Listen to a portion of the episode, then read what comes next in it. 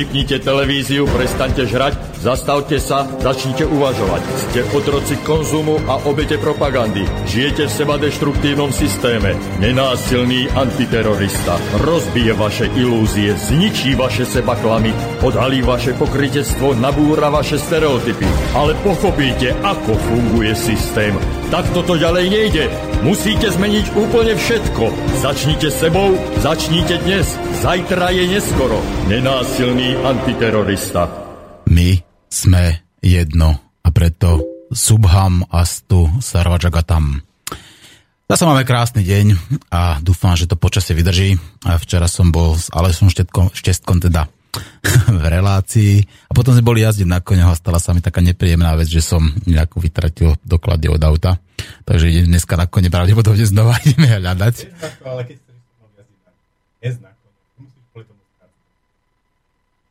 Mhm.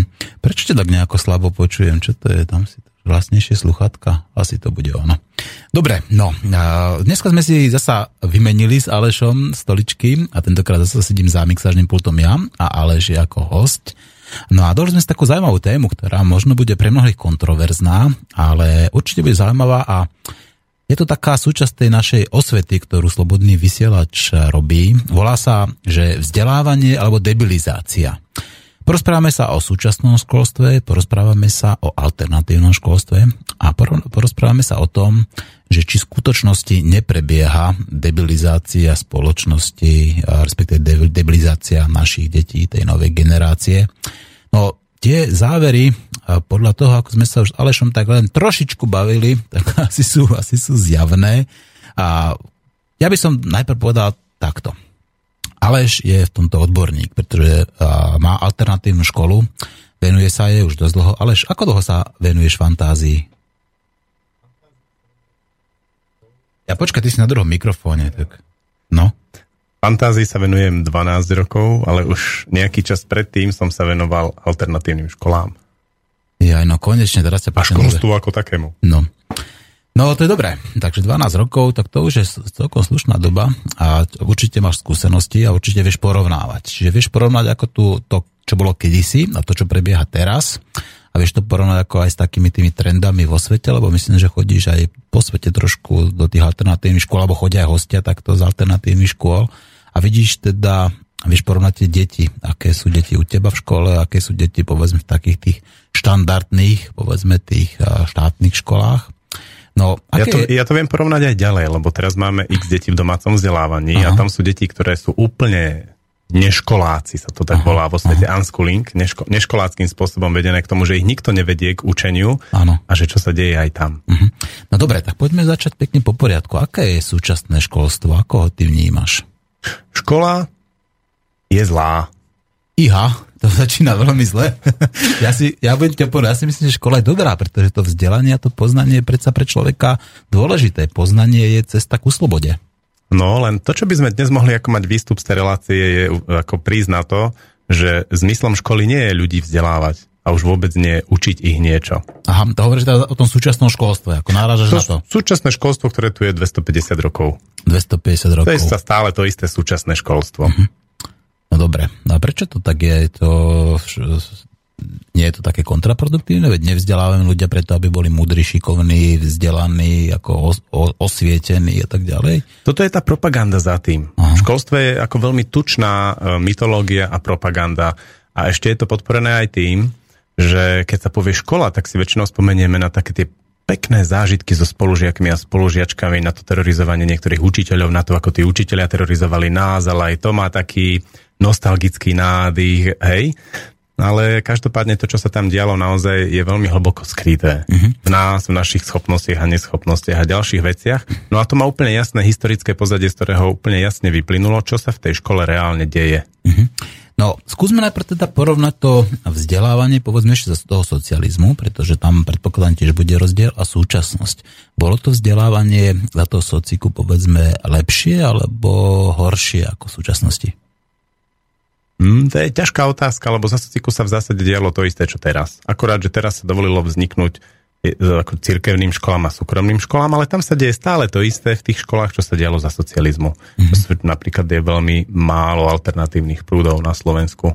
To ukazuje určitú určitú, určitý, určitý konzervatívny smer myslenia rodičov a aj učiteľov v tom, že nevedia sa ako odosobniť od tých, od, oslobodiť od tých starých modelov, ktoré zažili. Mm-hmm.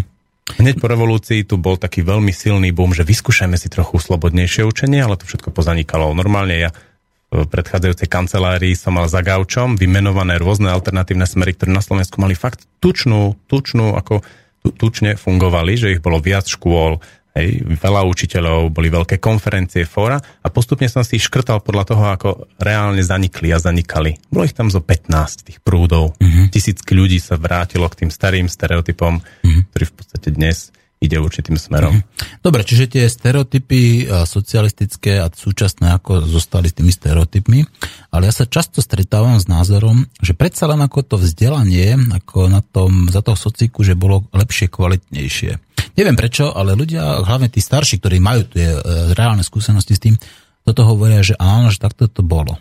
Že povedzme, nebolo toľko vysoko, vysokých škôl, nebolo toľko vysokoškolákov, ale tá kvalita tých ľudí, ktorí povedzme vychádzali, bola lepšia.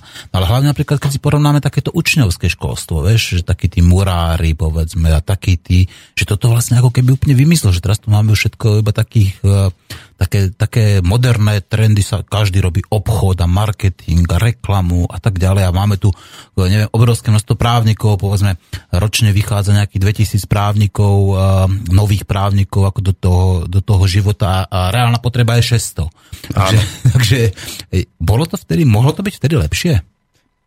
Nepovedal by som, že to bolo lepšie, ale bolo to regulované. Predsa len mm. bola veľmi prísna regulácia e, k smerom k pracovnému trhu. Potrebovali sme takýchto ľudí, tak nepustili, proste fyzicky nepustili ľudí na vysokú školu viac, ako ich reálne potrebovali. Um, ja som to zažil tiež, nedostal som sa na, ani na strednú školu, ktorú som chcel v rámci tejto regulácie. Nie je to ešte na vysokú mm. školu.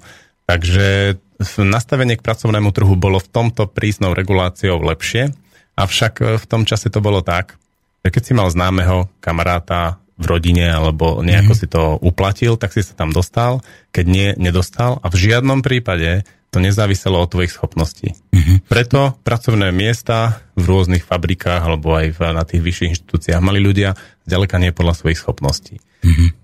No, ja, nepoch... ľudia, ľudia mali prácu, ale ano. tá práca bola taká, aká bola, neproduktívna, tým pádom proste ten balík peňazí, ktorý sme ako štát mali sa minul a tým pádom sme museli sa preliať do niečoho iného, čo teraz vyzerá takto. Mhm. Každopádne školstvo, ale s tou svojou históriou je oveľa staršie a v podstate tých 250 rokov sa naozaj nezmenilo nič podstatné. Zakázali učiteľom byť deti, ale to je celé. Deti sa týrajú iným spôsobom a ešte možno nešťastnejším. Ten psychický nátlak je Ja by som si naozaj horší. odskočil do tej histórie. Aha, ako to vlastne hovor. začalo? Nech sa páči. Máš... Má, začalo to za Márie Terezie. To je jedna z mála vecí, čo nás naučili v tej škole, že Mária Terezia to urobila. 1840? No, niečo toho druhu. A uh, ja ju presne chápem, prečo to urobila a prečo to urobili aj všetci ostatní potom po nej a pred ňou. Uh, začalo to v Prusku, vymysleli to Prušiaci. A Prušiaci ako prví si uvedomili, že uh, v Európe sa vtedy dosť mastilo, boli vojny na dennom poriadku, keď sa išlo na základnú vojenskú službu, ktorá u nás trvala tie dva roky ako za socíku, teraz nič, teraz máme profi armádu, tak vtedy tí ľudia odchádzali na 3 až 10 rokov podľa toho, ako hlboké vojnové konflikty boli a väčšinou sa nevracali, alebo sa vracali bez nohy, bez ruky a tak ďalej. No ale pointa je v tom, to dnes hráči počítačových hier vedia, že vyhráva ten, kto má lepšie zdroje, kto má viac bohatstva. Mm-hmm. Bohatstvo bolo dôležité. Mm-hmm. No a bohatstvo... Čiže nevyhráva pravda a spravodlivosť? No, vo vojnách, v lokálnych konfliktoch, aj v celosvetových konfliktoch za posledných x rokov sa to nestalo, že by vyhrala nejaká armáda, ktorá má väčšiu pravdu alebo niečo také. Skôr kto má viac zbraní, viac ľudí, alebo z nejakého dôvodu proste má toho viac. Mm-hmm. No a Prušiaci si to uvedomili ako prvý. A to bolo v čase, kedy sa zavádzali masívnym spôsobom manufaktúry. A v manufaktúrach je veľmi dôležité, aby človek robil jeden úkon dlhší čas.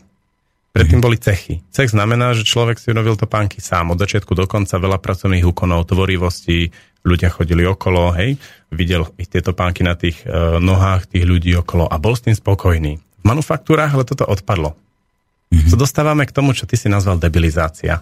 Aha. Prušiaci si prví uvedomili, že na toto ale ľudia nie sú zvyknutí. Že ľudia nie sú zvyknutí dlhodobo robiť monoto, monotónnu, mm-hmm. debilnú prácu, bez toho, aby videli jej výsledok. A toto ti poviem konkrétny príklad, ako tiež z histórie, keď vozili otrokov z Afriky. Áno? Keď vozili otrokov z Afriky, ako takých do tej Ameriky, tak tí, tí černoši, takí tí diví, ktorí pochytali teda ako a, a, tak neboli schopní viacej, povedzme ako 3-4 hodiny robiť nejakú činnosť, pretože oni to nepotrebovali.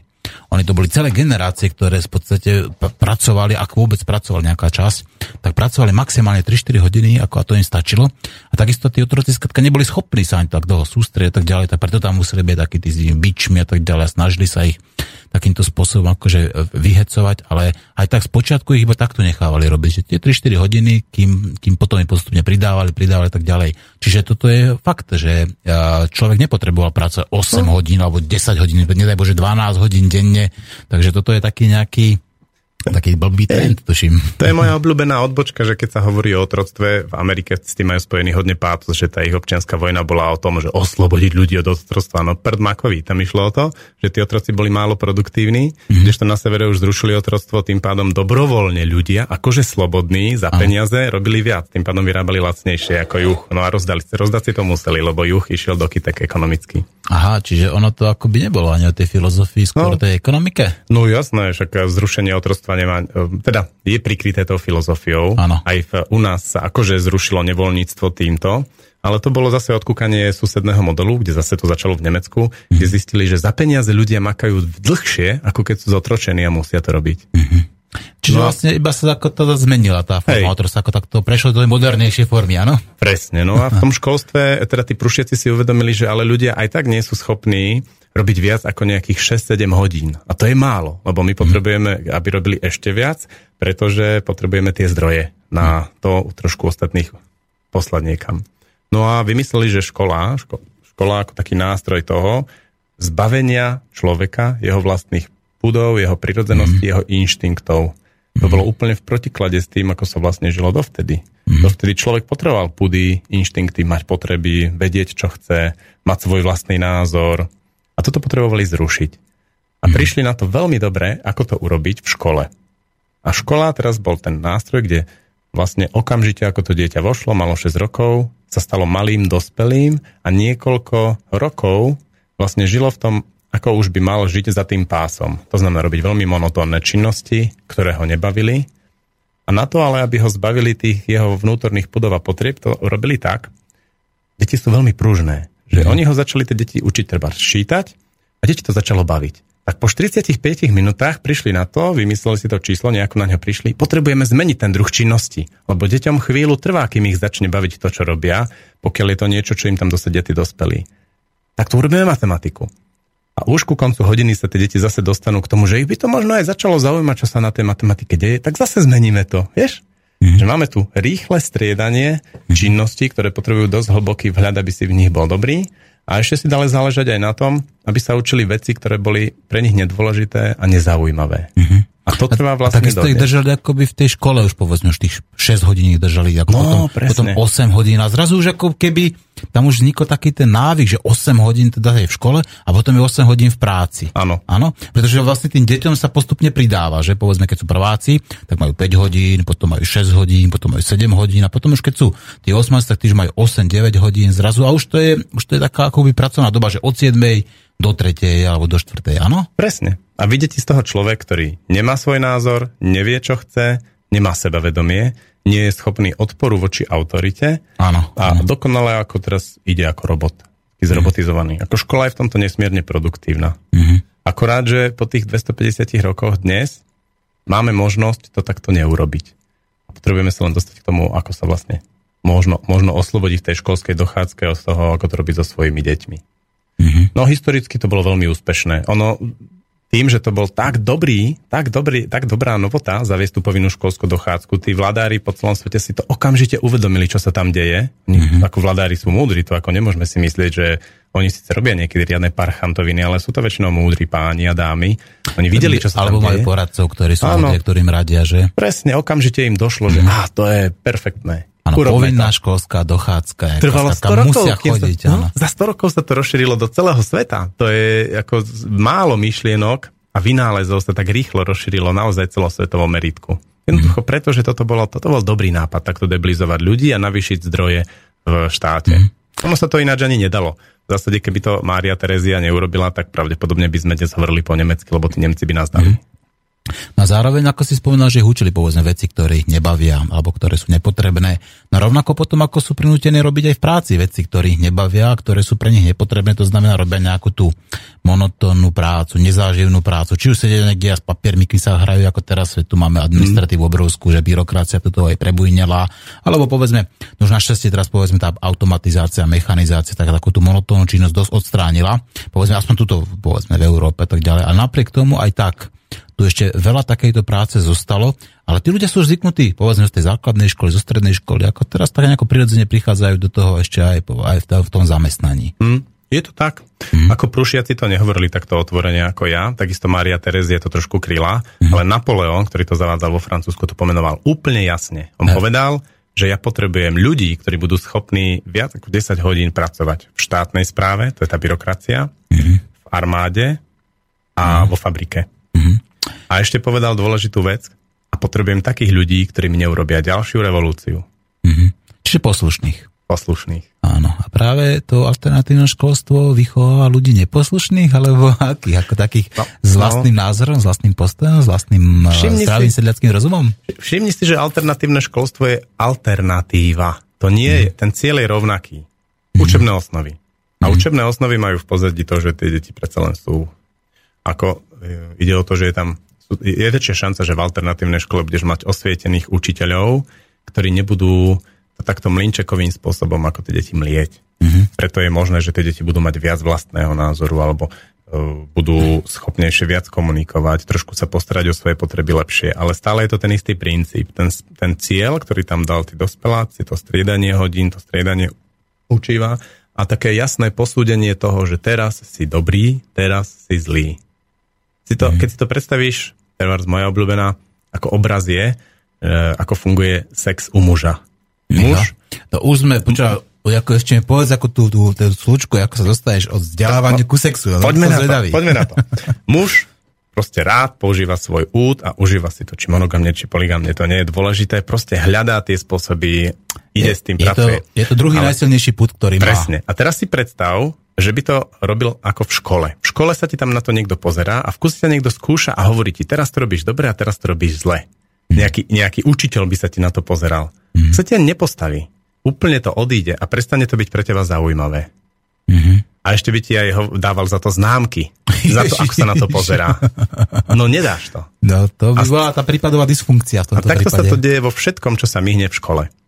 Proste čokoľvek ako v škole je, tým pádom ľudia strácajú o to záujem. Spievanie, uh, umenia ako také, hej?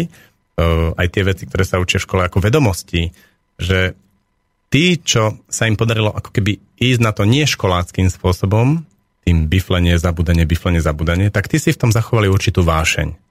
Ale tí, ako väčšina ľudí, ktorí ako išli do toho tým linčekovým spôsobom, to majú úplne zavreté. Spievať, maľovať, tancovať, žiadnom prípade.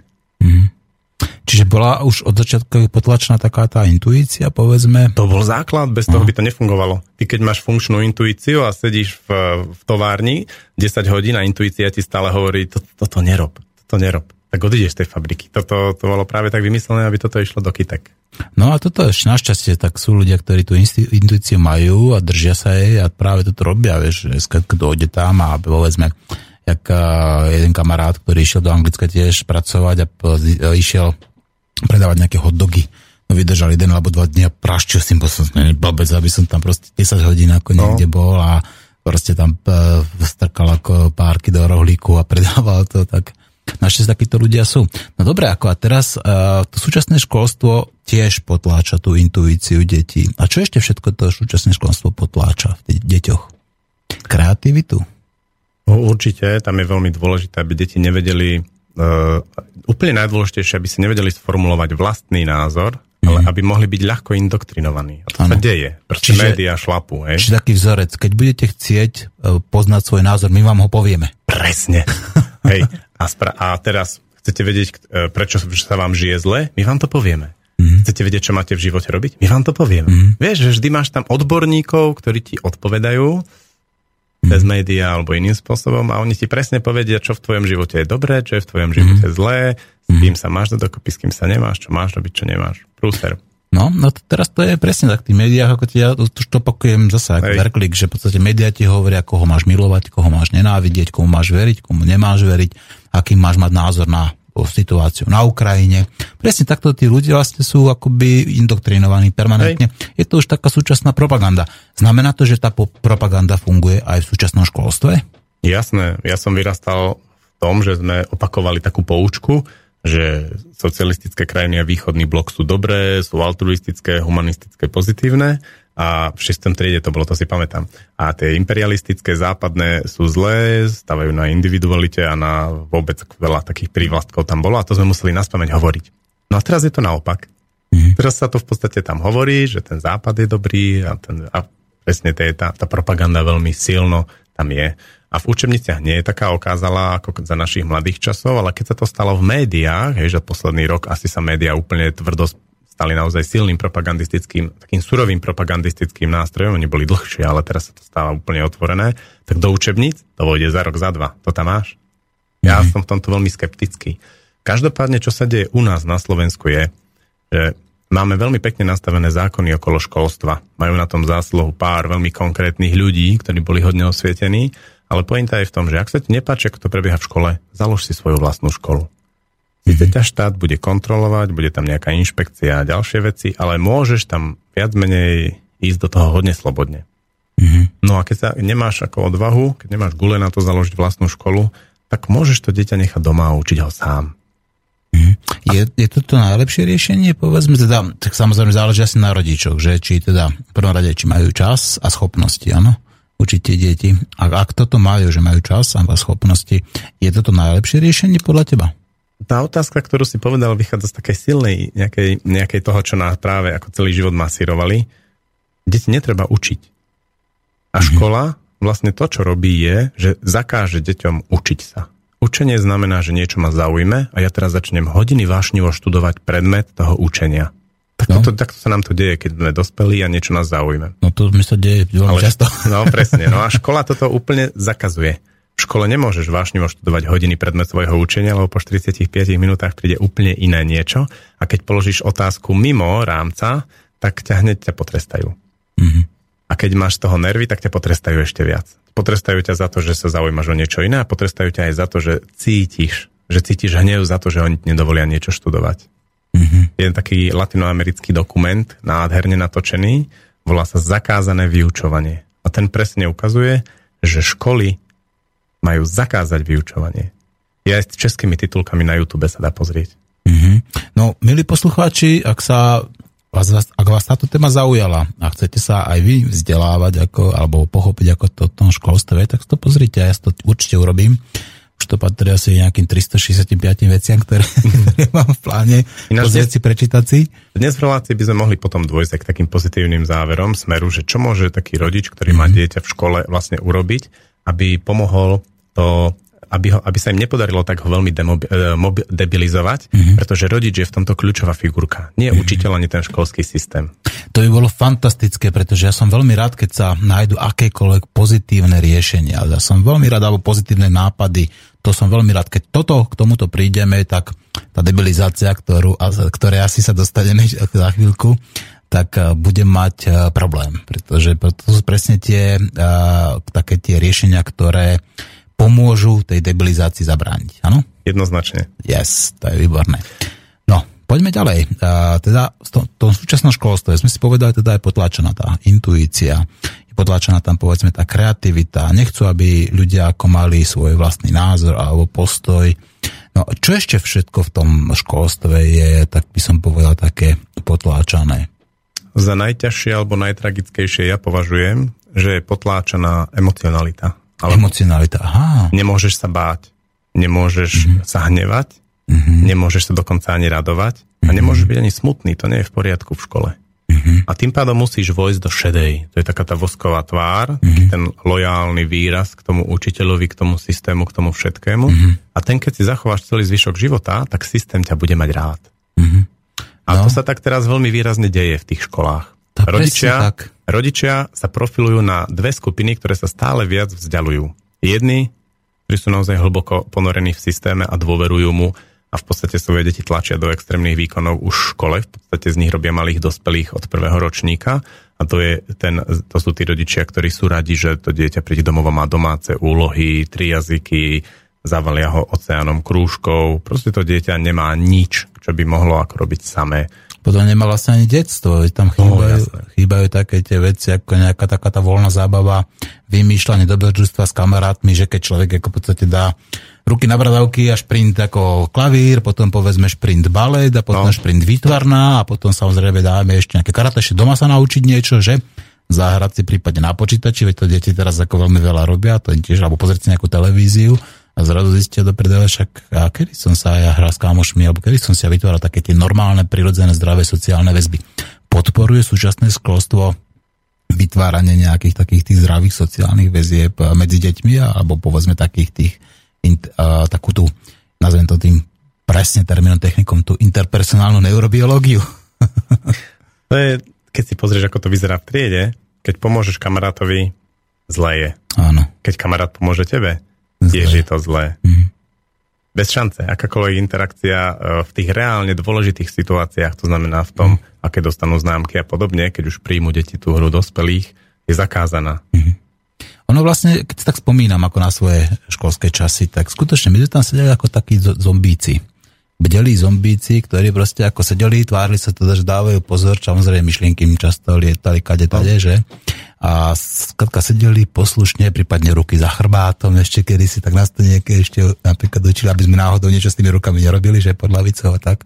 No a, sna, a sna, tam bolo najdôležitejšie poslúchať. Poslúchať, počúvať. Ako, a hmm. potom samozrejme úlohy a to dostať ako kontrola úloh. Tak to bolo také skutočne... Už tedy vlastne vytvora, vytvora, vychovávali z nás poslušných otrokov. Ja, ja to pokračuje teraz. Keď si vezmeš hmm. najúspešnejšie školy, aj tie, ktoré štát vyhodnocuje ako najúspešnejšie, že majú hmm. najlepšie učebné výsledky a podobne, hmm. tak to je naozaj taká hodne zombizácia, hmm. pretože tie deti E, sú naozaj extrémne preťažované, do, či domácimi úlohami, či to učovaním a všetkým možným. A tie školy, kde to je najviac, ako najvýraznejší tento efekt, že dieťa nemá vlastný život, musí viesť iba tento život taký, na ten výkon, tak tie sú ako najviac ako protežované. A to som hovoril, že sú tu vlastne dva trendy na Slovensku. Jeden tento zombický, ten debilizácia, a potom je úplne opačný, kde zase rodičia cítia, že ale to dieťa nie je prázdna nádoba dieťa, keď sem príde, ono sa tvári, že ono má celkom jasno v tom, čo chce a čo potrebuje pre svoj život. Tí vnímaví rodičia si uvedomujú, že potom ako čokoľvek tam vložia svoje, tak v niečom škrípe. Mm-hmm. A to sú tí rodičia, ktorí potom vyhľadávajú presne domáce vzdelávanie alebo alternatívne školy a často uh, je, je to veľmi ťažké. Narážajú na obrovský odpor okolia, kde počúvam príbehy našich e, rodičov, ktorí majú dieťa v domácom vzdelávaní. Neraz za pol roka sa dať preskúšať do školy a my z toho spravím že taký väčší výlet, kde sa aj rozprávam s tými rodičmi tak tie príbehy sú šialené, ako starí rodičia tlačia na pílu. Všade, kde no, prídu a dozvie sa toto okolie, že áno, oni áno, robia áno. niečo takéto, tak oni okamžite všetci sa do nich obujú, že čo a vieš, a vieš prečo? Pretože, pretože to už je súčasťou sociálnej normy.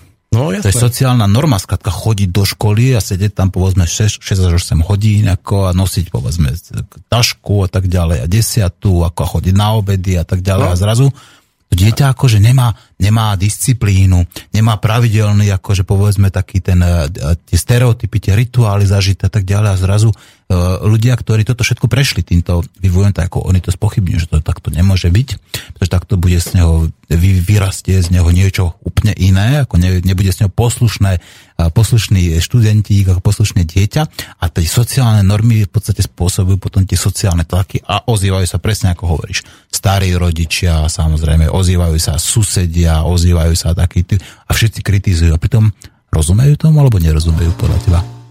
Počkaj, na toto musíme vypnúť. No, uh, pustíme si nejakú pesničku Pustím. a ideme na to.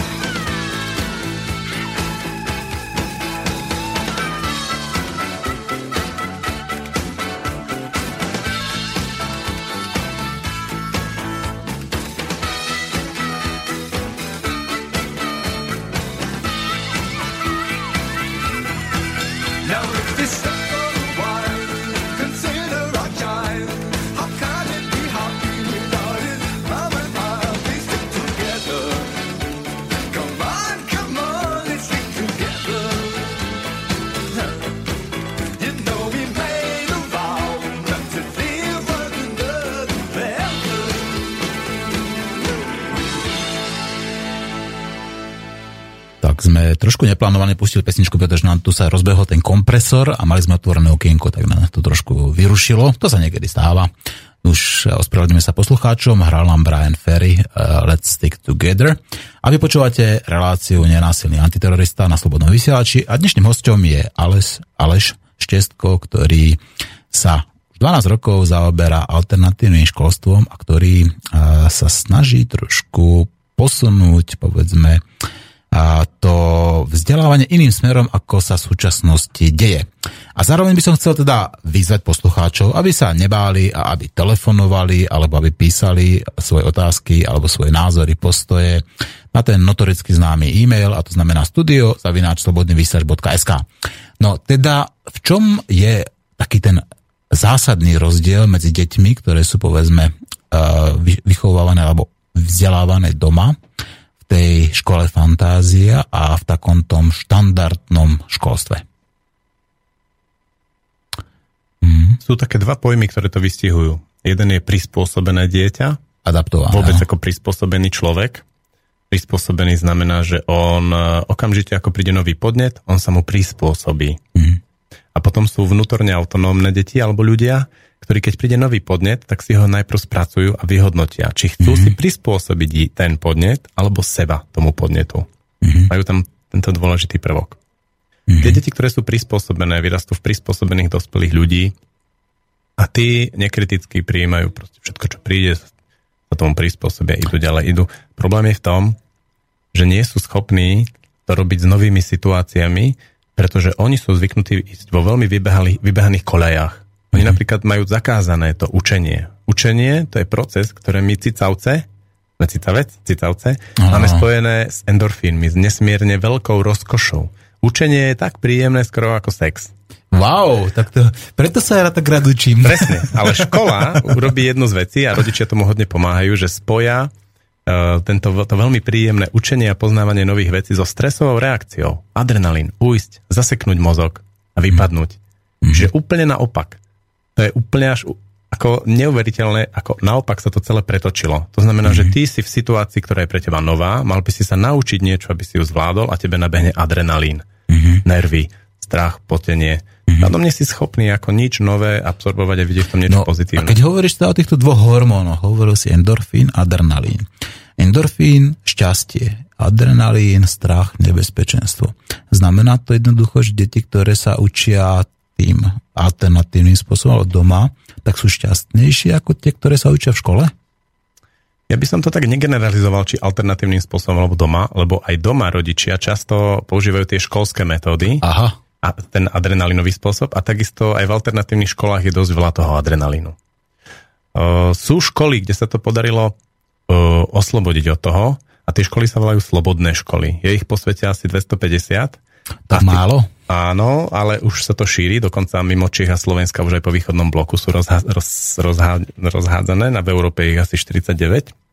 A v tých školách to urobili naopak. V tých školách urobili dve zásadné pravidlá. Prvé je, že žiak sa nemusí zúčastniť na vyučovaní učiteľa.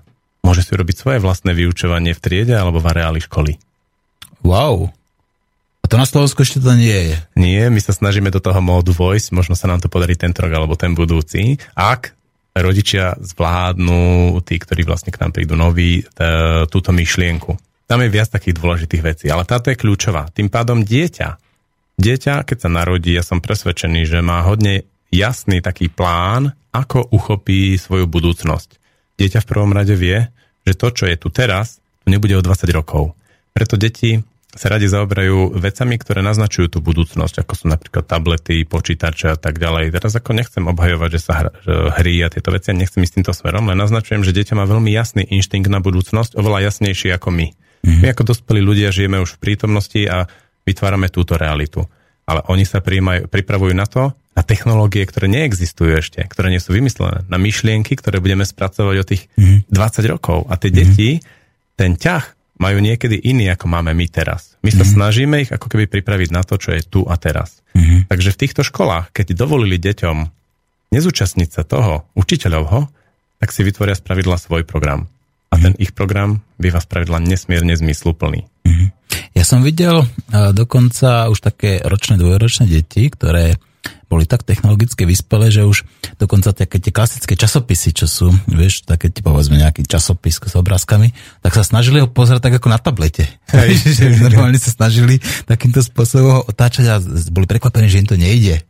No to je ako jedna vec. Ale vieš, čo ma zaujíma? Ešte vráťme sa trošku ešte možno hlbšie do toho vzdelávacieho procesu, pretože podľa vývojovej psychológie, tak 80% kapacity mozgu, ktorú sa vyplní, tak sa vyplní počas tých prvých šiestich rokov života v tom formatívnom období. Uh-huh. Nebolo by práve dôležitejšie alebo dôležité sa sústrediť povedzme práve na toto obdobie, čiže 0 až 6 rokov?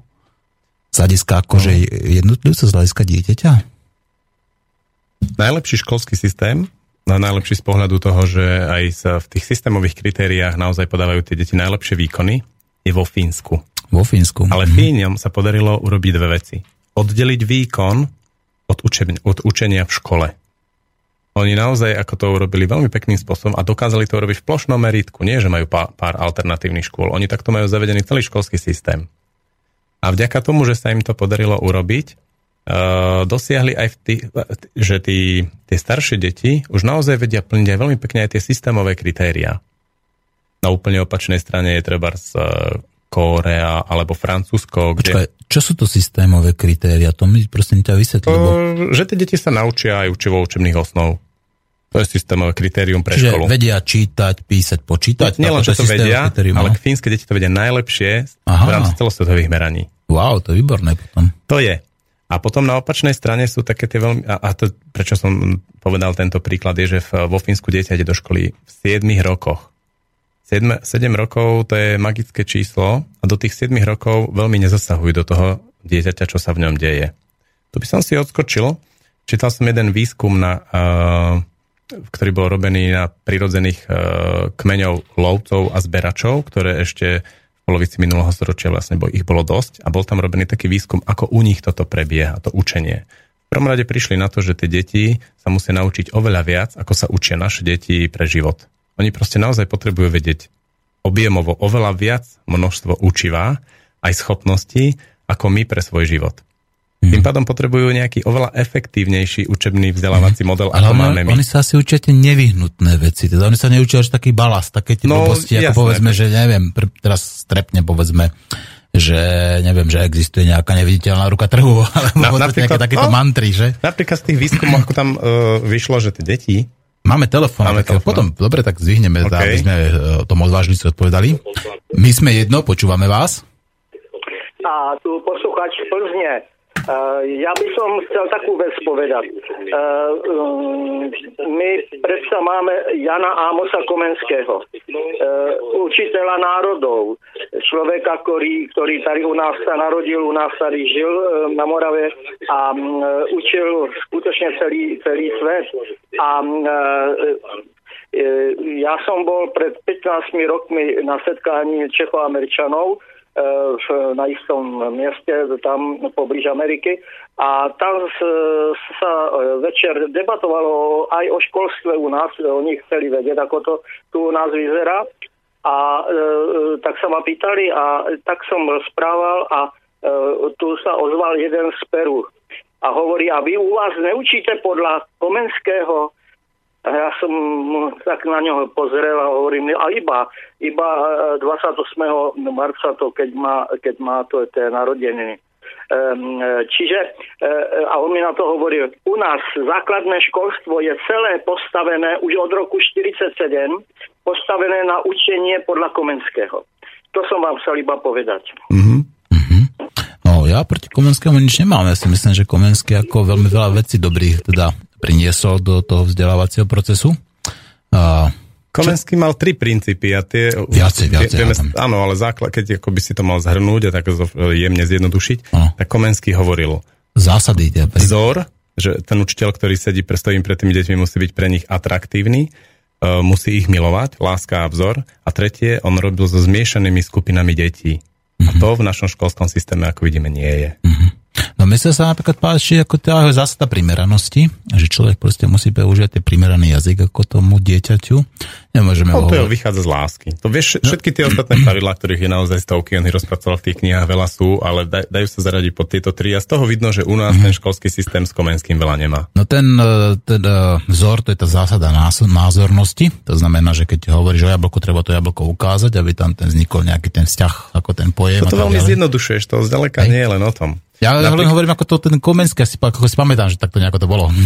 Napríklad e, ten vzor vo Fínsku funguje tak, že vo Fínsku chodia na pedagogické fakulty tí najlepší študenti zo spoločnosti. Ja som u nás na fakulte bol 3 roky a tam chodil odpad. Hej, príklad. Mm-hmm. Tam chodil odpad? Jasné, tí, čo sa nedostali inde a už potrebovali nejaký titul. A potom už, keď si to vyštudovali, tak už bože, idem aj učiť, čo už môžem robiť. Ako sú samozrejme aj pár zapálených e, študentov, ktorí naozaj ako si to vybrali jednoducho, pretože od detstva sa hrali s plišiakmi na učenie a tak ďalej. Ale aj tých plišiakov známkovali, do žiackej knižky im písali poznámky a tak ďalej. Systém. Mm-hmm. Každopádne vráťme sa k pánovi v telefonáte. Chcete k tomu niečo dodať? Nie, ten pán už ako nám zložil, takže Á, môže pokračovať ďalej tom, čo si teda začal. Takže... No odskočili sme si v tom som, že Fíni začínajú v 7 rokoch. Ano. A že aj v tých lovcoch a zberačoch tam je taký systém, že oni s deťmi až do iniciačného obradu vôbec nič nerobia. Pokiaľ dieťa nepríde a nespýta sa, ako sa niečo robí, žiaden dospelý nevstupuje do sveta detí ani pubertiakov. Iniciačný obrad to je vždy veľmi jasne stanovené, čo to je a tam potom, keď u dieťa zvládne ten iniciačný obrad, je dospelý už je dospelý, tak ako to hneď... Počkaj, no a to, v akom veku sa to približne odohráva, povedzme, u tých... Uh, to býva rôzne medzi 12 až 17 eh, podľa toho, ako ktoré dieťa mm-hmm. sa k tomu dostane. Ale pointa je v tom, že to detstvo, aj tú pubertu, nechajú tí dospelí na tom dieťati, aby si ju riadilo. Že to dieťa uh, má úplne jasno v tom, čo potrebuje a to dieťa na tom neustále robí. Si tu dal ten príklad tých malých detí, keď sa dieťa učí chodiť, tak ono je schopné, sú to výskumy, schopné 6, 7 až 8 hodín denne to skúšať. Malé dieťa. Wow. A ono cíti, že sa potrebuje naučiť chodiť, tak to skúša takto dlho, mm-hmm. každý deň, dáva do toho obrovskú energiu a úsilie a to sme vyrastali s deťmi, tak sme to videli.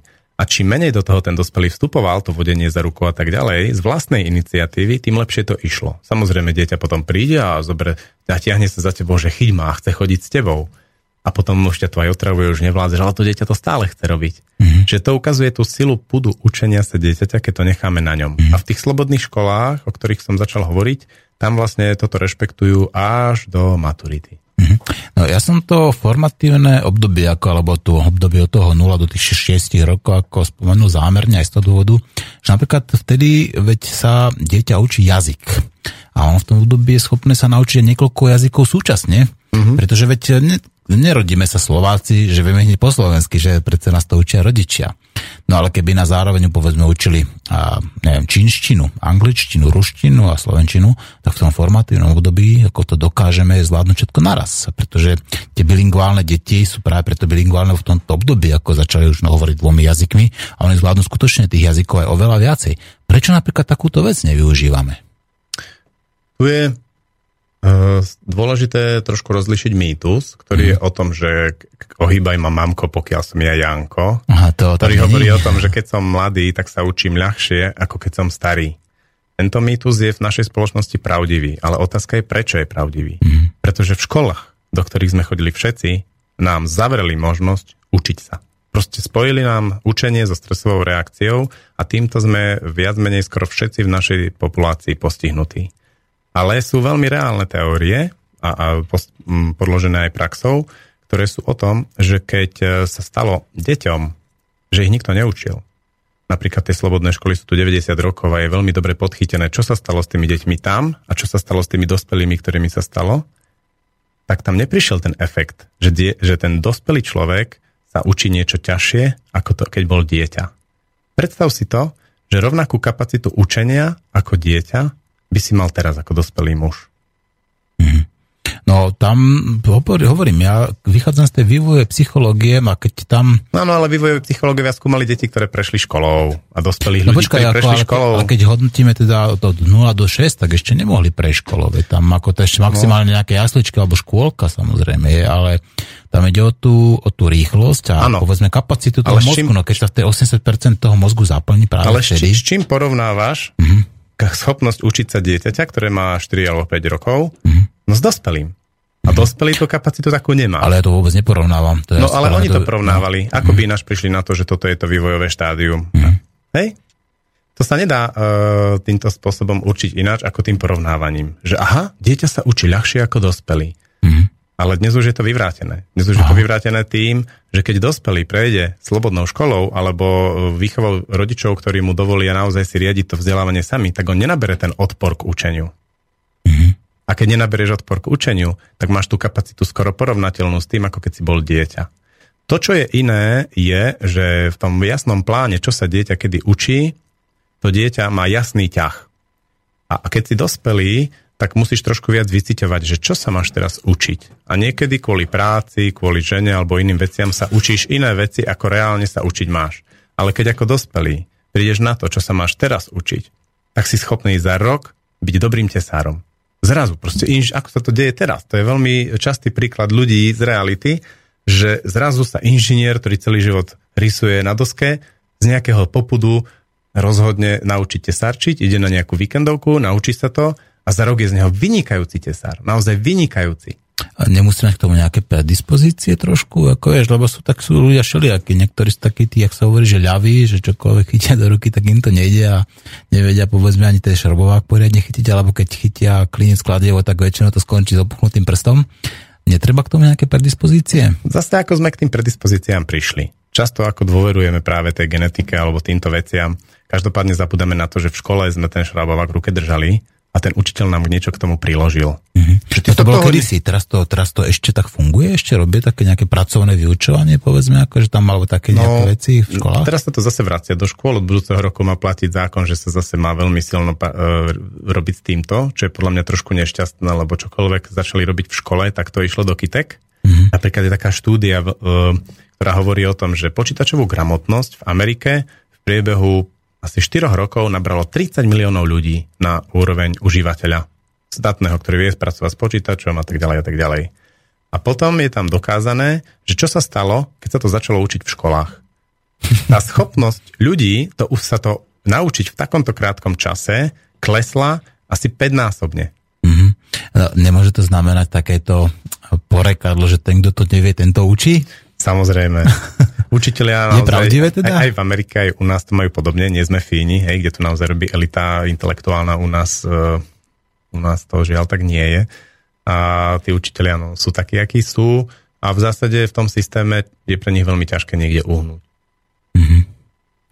Už uh, neznie, neznie mi to všetko dobre, ako dosť by som povedal, že veľmi negatívne sa vyjadrujeme o tom súčasnom to, školskom systéme, no, systéme. Ale on je od začiatku zlý a on teda respektuje zlý. On plní svoj účel. Vďaka mm. nemu vďaka nemu tvrdím, stále môžeme hovoriť po slovensky, lebo sme ustáli všetky tie vojnové prekáračky medzi národmi, kde nám išlo OK hák. Ináč by sme už hovorili po maďarsky, ale ja si skôr myslím, že po nemecky, keby sme nemali tú povinnú školskú dochádzku zavedenú tak skoro. Lebo my sme boli veľmi produktívni. To sa nezdá, ale my sme boli veľmi dôležití pre Máriu Teréziu. Jednak sme tu uh, mali celkom ako dôležité veci, ktoré sme pre nich robili, aj, že sa tu niečo ťažilo a tak. No jasne, mali sme tu vodu, samozrejme aj vodu máme, to, to je drevo, teraz, zlato no, napríklad. Drevo bolo veľmi dôležité, áno. No. Skrátka, my sme im hodne pomáhali, tým impériám okolo nás v rôznom období rôznym. Tak vraj hovorí sa, že Slováci postavili Budapešť napríklad. a napríklad aj, aj čiastočne aj Prahu napríklad, takže ako to, že robiť vieme, tak sa prejavilo samozrejme aj v okolitých krajinách, že? Pointa je v tom, že keď si predstavíš, keď pripustíš myšlienku, že by si mohol vedieť to, že by si mal takú schopnosť učiť sa ako dieťa, mm-hmm. tak to sa ti úplne pretočí celý svet. Mm-hmm. Lebo to sa dá dnes k tomu vrátiť pomocou zdatného terapeuta a niekoľkých e, niek- ako životných skúseností a hlavne vnútorného rozhodnutia pokračovať ďalej v tom, čo ťa mhm. zasekli v škole, sa môžeš dostať ku svojej obrovskej schopnosti učiť sa. To znamená, že Aj... použiješ nejakú regresnú terapiu napríklad na niečo mm, takéto? To, to je jedna z možností. Dobrý si terapeut... pustíš nejaký gombík v tom svojom podvedomí, nevedomí, že teraz idem sa učiť ako decko a tlačím a frčí to? No ty hovoríš o tom, že ty keď si niečo naprogramuješ vo svojej hlave, tak ti to funguje, že sa no, ja stretnúť ja medveďa, ja, presne, tak teraz som to povedať. No a teraz pripusti tú myšlienku, že sa dokážeš dobre naučiť jazyk podobne ako dieťa, lebo to tak je. Deti sa mm-hmm. naozaj vedia uchopiť jazyk celkom slušne, dokonca aj viac naraz, trošku dlhšie im to potom mm-hmm. trvá začať hovoriť, ale začnú hovoriť dvomi alebo tromi plynule naraz.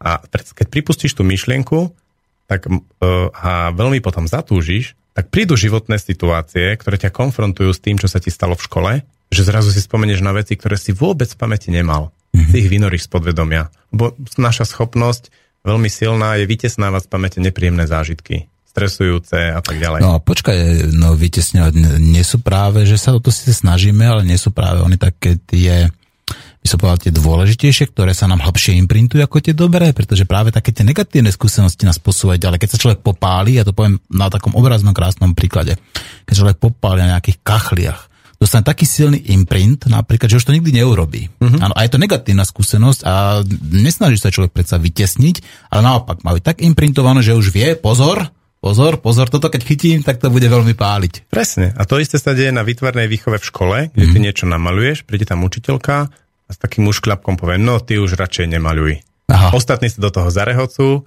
a pre aha. teba je to obrovský imprint a do konca života už nič nenamaluješ. Iha, aha, rozumiem. No to tak, je ako keby také tie kachle ako v inom, v inom prevedení. A problém áno. je v tom, že tento imprint ty zabudneš tú situáciu, ale v regreske alebo v mhm. nejakom inom štýle terapie sa ti toto vynorí, ten mm. obraz. Mm. A ty so slzami v očiach prejdeš mm. a zrazu zistíš, že máš chuť maľovať. Mm.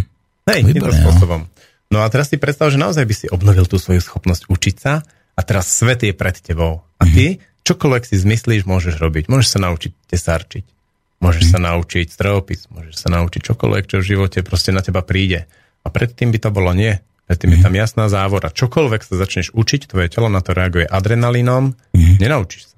Ja mám našťastie už také tieto bloky, ako by sa všetky tie bloky ako odblokované, čiže ako ja sa veľmi rád učím, to teda musím povedať. Tak keď a... sa podarí touto reláciou dosiahnuť, že prestaneš ako uvažovať v kontexte tých mýtov klasického školstva, mm-hmm. ne, ktoré si mm-hmm. dostal imprintom, mm-hmm. tak uh, by som bol veľmi rád.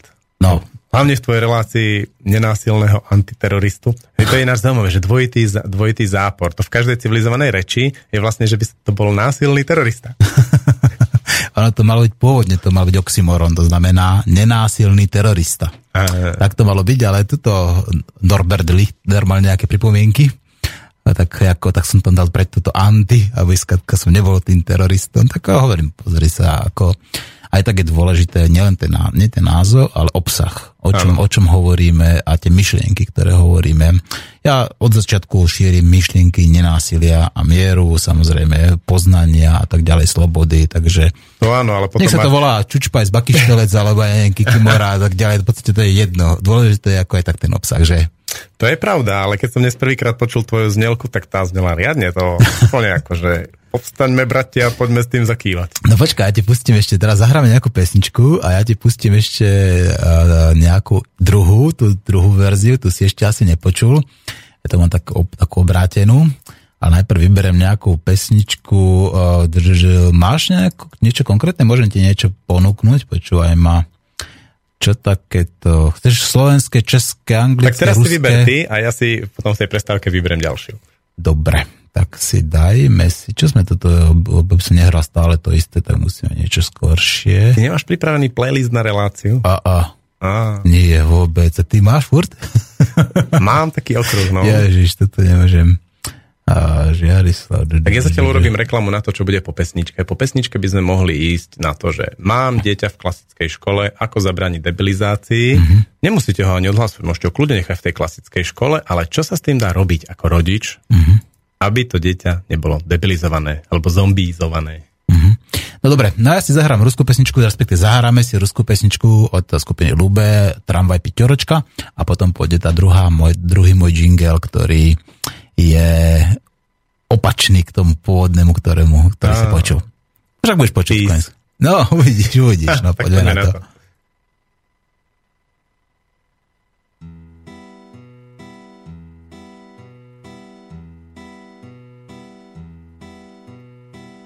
Есть в черемушках домик старый С печкою, с черемухою сталой Там по деревянным тротуарам Мы гуляли вечером по парам. Мы гуляли вечером по парам.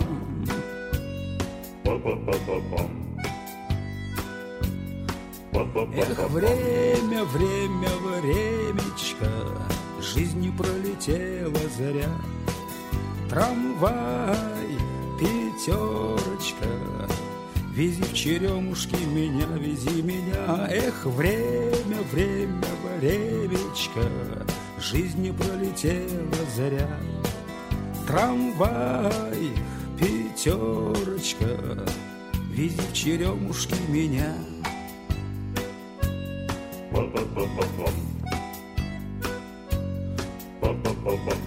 Вновь хочу пройти я под черемушкам Там, где были танцы под гармошку Где из окон нашего квартала Песня про кота с утра звучала. Песня про кота с утра звучала.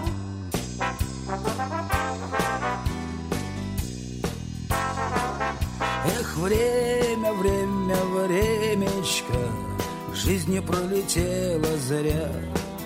Трамвай, пятерочка Вези в черемушки меня, вези меня. Эх, время, время, времечко Жизнь не пролетела зря.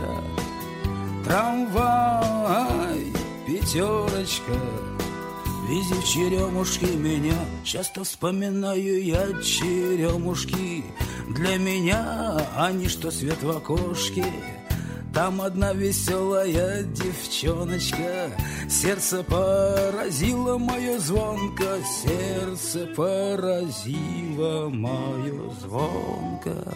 Эх, милые девчоночки Жизнь не пролетела зря Трамвай, пятерочка Вези черемушки меня, вези меня. Эх, милые девчоночки Жизнь не пролетела зря.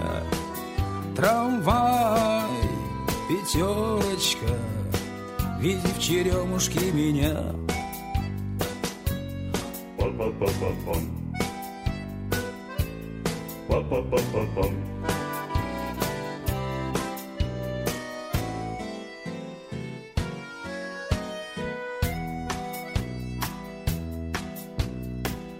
Новые растут микрорайоны И окошек в них с полмиллиона.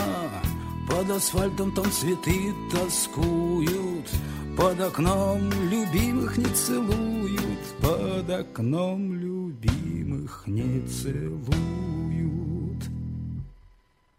Эх, время, время, времечко Жизнь не пролетела зря. Трамвай, Вези в черемушки меня, вези меня. Эх, время, время, времечко. Жизнь не пролетела зря. Трамвай, пятерочка. Вези в черемушки меня. Эх, время, время, времечко. Жизнь не пролетела зря. Трамвай, пятерочка Вези в черемушки меня. Эх, время, время, времечко Жизнь не пролетела зря. Трамвай, пятерочка Вези в черемушки меня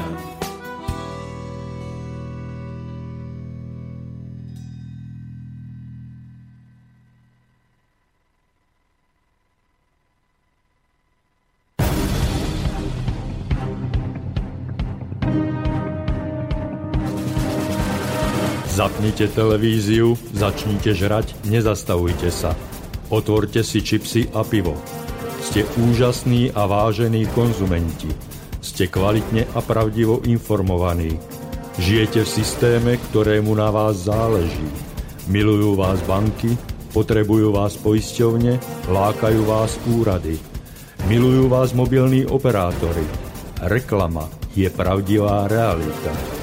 Dostávate najkvalitnejšie potraviny. Tak nepočúvajte nenásilného antiteroristu. Zabudnite naň.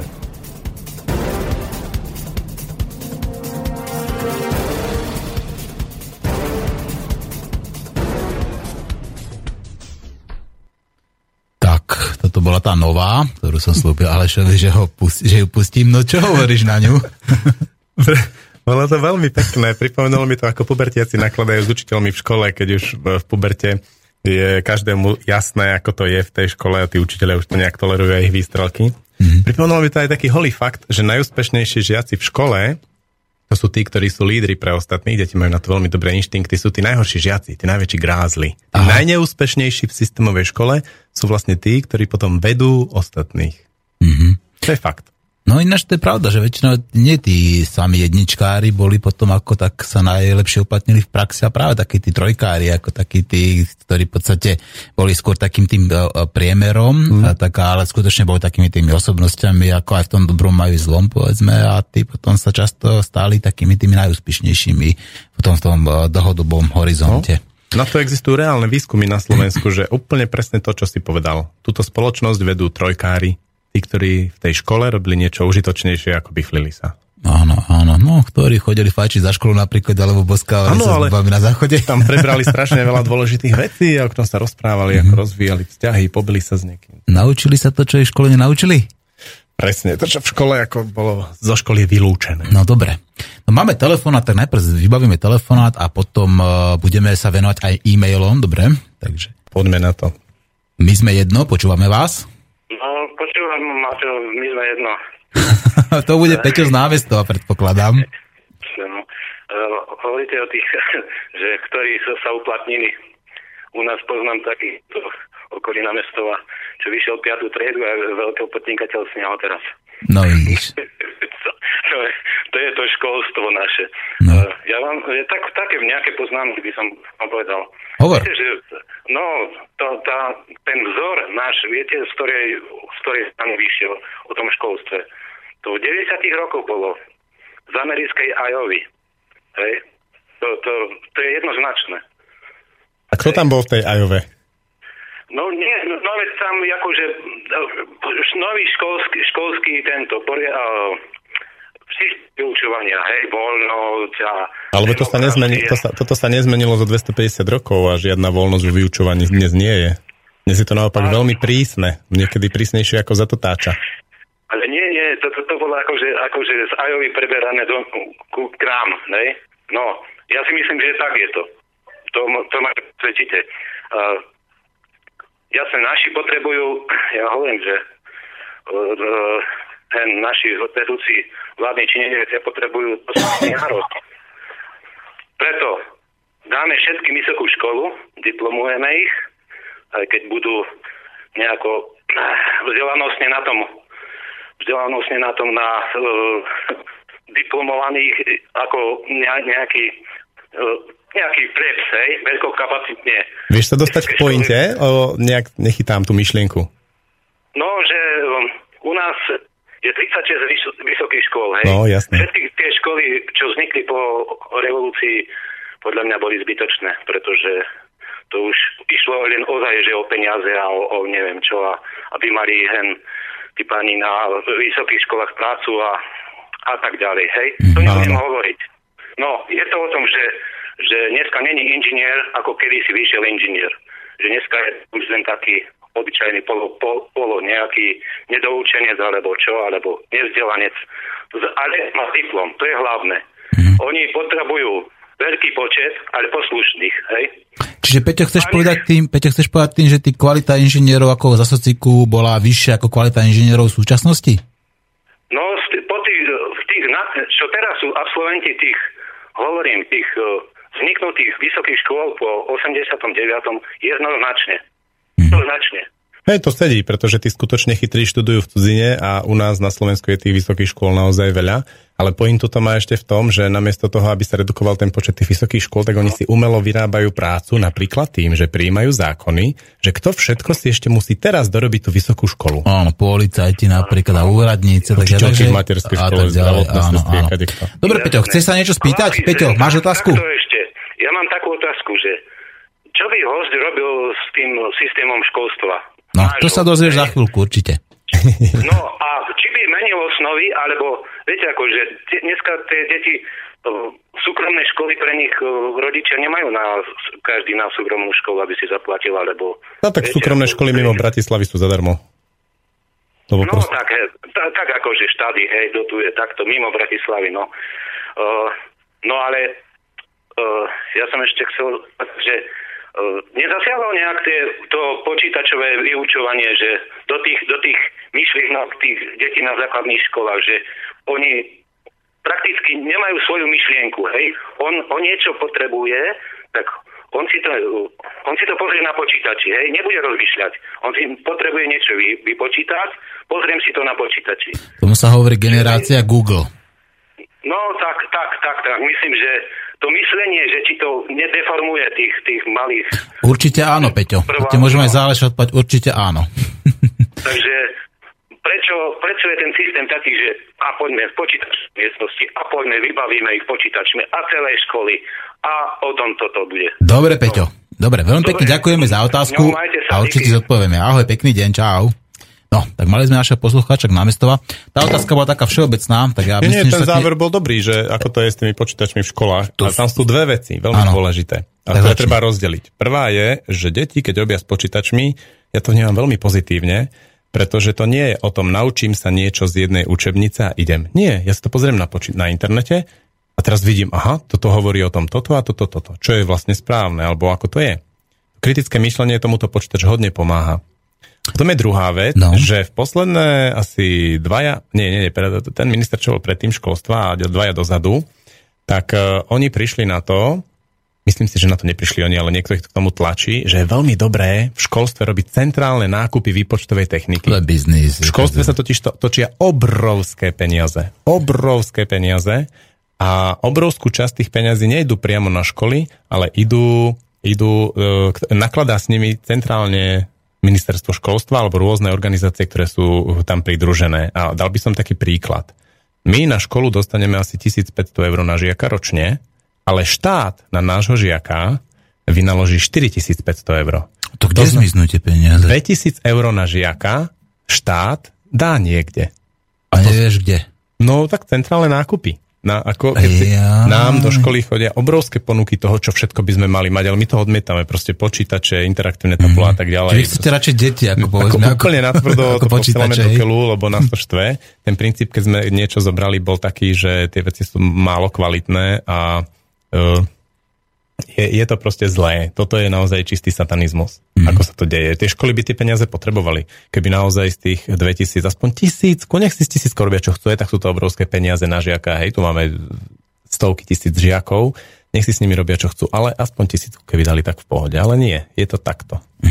No, ja tu, tam bola taká ešte jedna otázka, to bola tá prvá, ktorú Peter dal, to znamená, že ako by si teda zmenil tento systém. Mm-hmm. A k tomu pri, pravdepodobne prídeme, lebo budeme sa baviť teraz už o tom alternatívnom školstve, respektíve o tej prípadne ešte viac o tej debilizácii. Ale tu mám takú poslednú, uh, to nie je otázka, takú poslednú uh, zážitok našeho poslucháča, ktorý píše.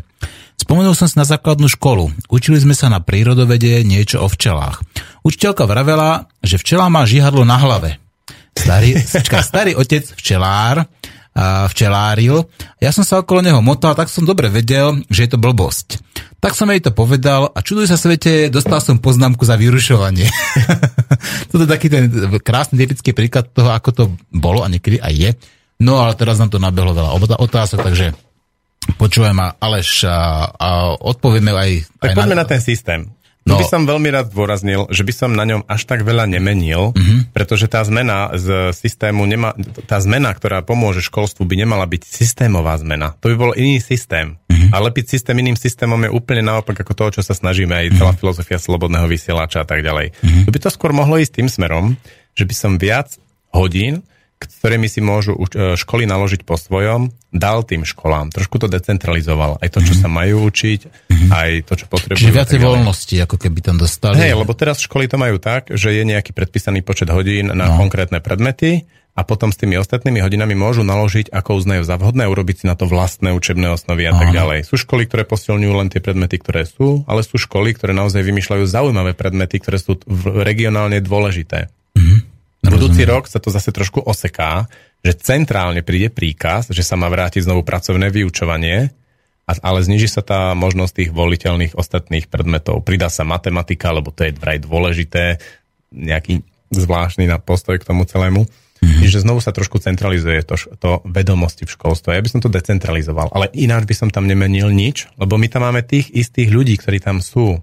Áno. To bolo veľmi zaujímavé, keď sa zavádzalo školstvo za tej Márie Terezie, tak ona potrebovala nejakých 100 učiteľov. A zrazu z roka na rok potrebovala niekoľko tisíc učiteľov. A jediné, s čím si vedeli pomôcť a čo, čo tam nabehlo, boli vojaci. Normálne, že prví učitelia v povinných školách boli vojaci. A tá vojenská kultúra je tu dodnes.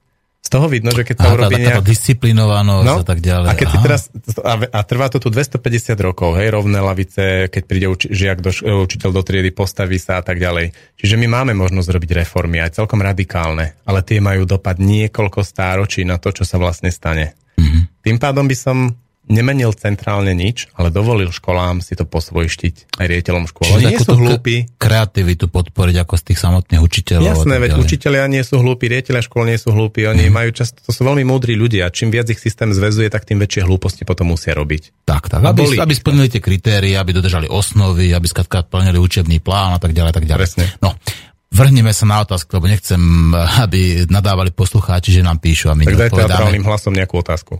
No, Katarína, ale nie je to moja Katarína, ale je to Katarína učiteľka. Zdravím vás a teším sa z témy. Som učiteľka na rodičovskej dovolenke a vôbec sa mi nechce vrátiť do bežnej školy, hľadám alternatívu. Pre seba i pre deti. Akú mám možnosť ako pedagóg? Povedal by Aleš aj niečo o valdorskej pedagogike? Ďakujem. Zaujímavé možnosti sa skýtajú teraz tým, ako fungujú učitelia, ktorým to presne takto vadí, tak e, sú takí nadšenci, ktorí dokážu urobiť to, že vo svojom okolí zhromaždia niekoľko detí, 8 až 10, a tie deti e, pod nejakou školou vojdu do módu domáceho vzdelávania. A oni potom, tí učiteľia sa len prenajmú nejakú triedu v škole, alebo to robia úplne doma a tie deti sa učia s týmto učiteľom úplne slobodne. No, ďalší telefonát, tak telefonát má prednosť pred uh, e-mailami, ktoré nám tu neustále nebiehajú. My sme jedno, počúvame vás. E, Dobrý deň.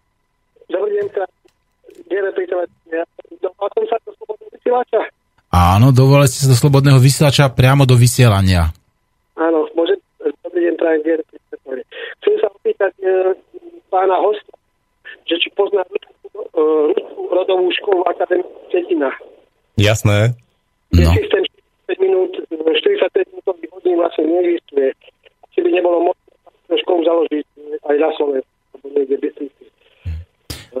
Ja som nie celkom dobre rozumel. Ale Ja tomu verím, že- rozumiem. Bola ale- otázka, že či je možné na Slovensku založiť eh, rodovú školu podľa Štetinina. Eh, Bol tu, bol tu už taký pokus, ale zasekla to církev, pretože církev si to okamžite spojila s eh, Anastáziou a tým pádom to zasekli. Avšak eh, je tu viac takých učiteľov, ktorí sú silno ovplyvnení takou touto myšlienkou eh, rodovej školy aj tým, ako to funguje. Ja osobne mám skúsenosť cez dvoch ľudí, ktorí tam boli a jedného žiaka sme mali, ktorý tam bol a jeho rozprávanie o tej škole bolo nesmierne inšpirujúce. No super, super. Tak zase niečo nové, čo som sa dozvedel, čo nepoznám. Výborne. Tak učím sa. No, ak, by mali, e, ak by mali poslucháči záujem, tak, tak si dajú e, do Rusku rodovú školu na počítači, tak je tam také video, je tam taký stážista z Čiech, takže to pekné to video tej. Áno. veľmi pekne ďakujeme za otázku. Máte ešte ďalšiu?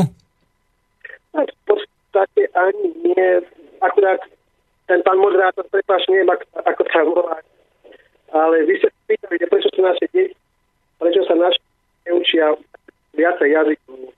Aha. Hej. V podstate, na to by som chcel odpovedať, je to, je to veľmi napísané.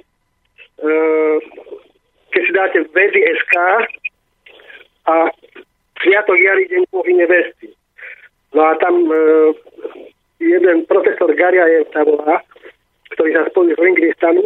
Ja poviem v takej poviem, že vlastne tým, že naše deti rozprávajú neslovanským jazykom, sa mení, mení na detí.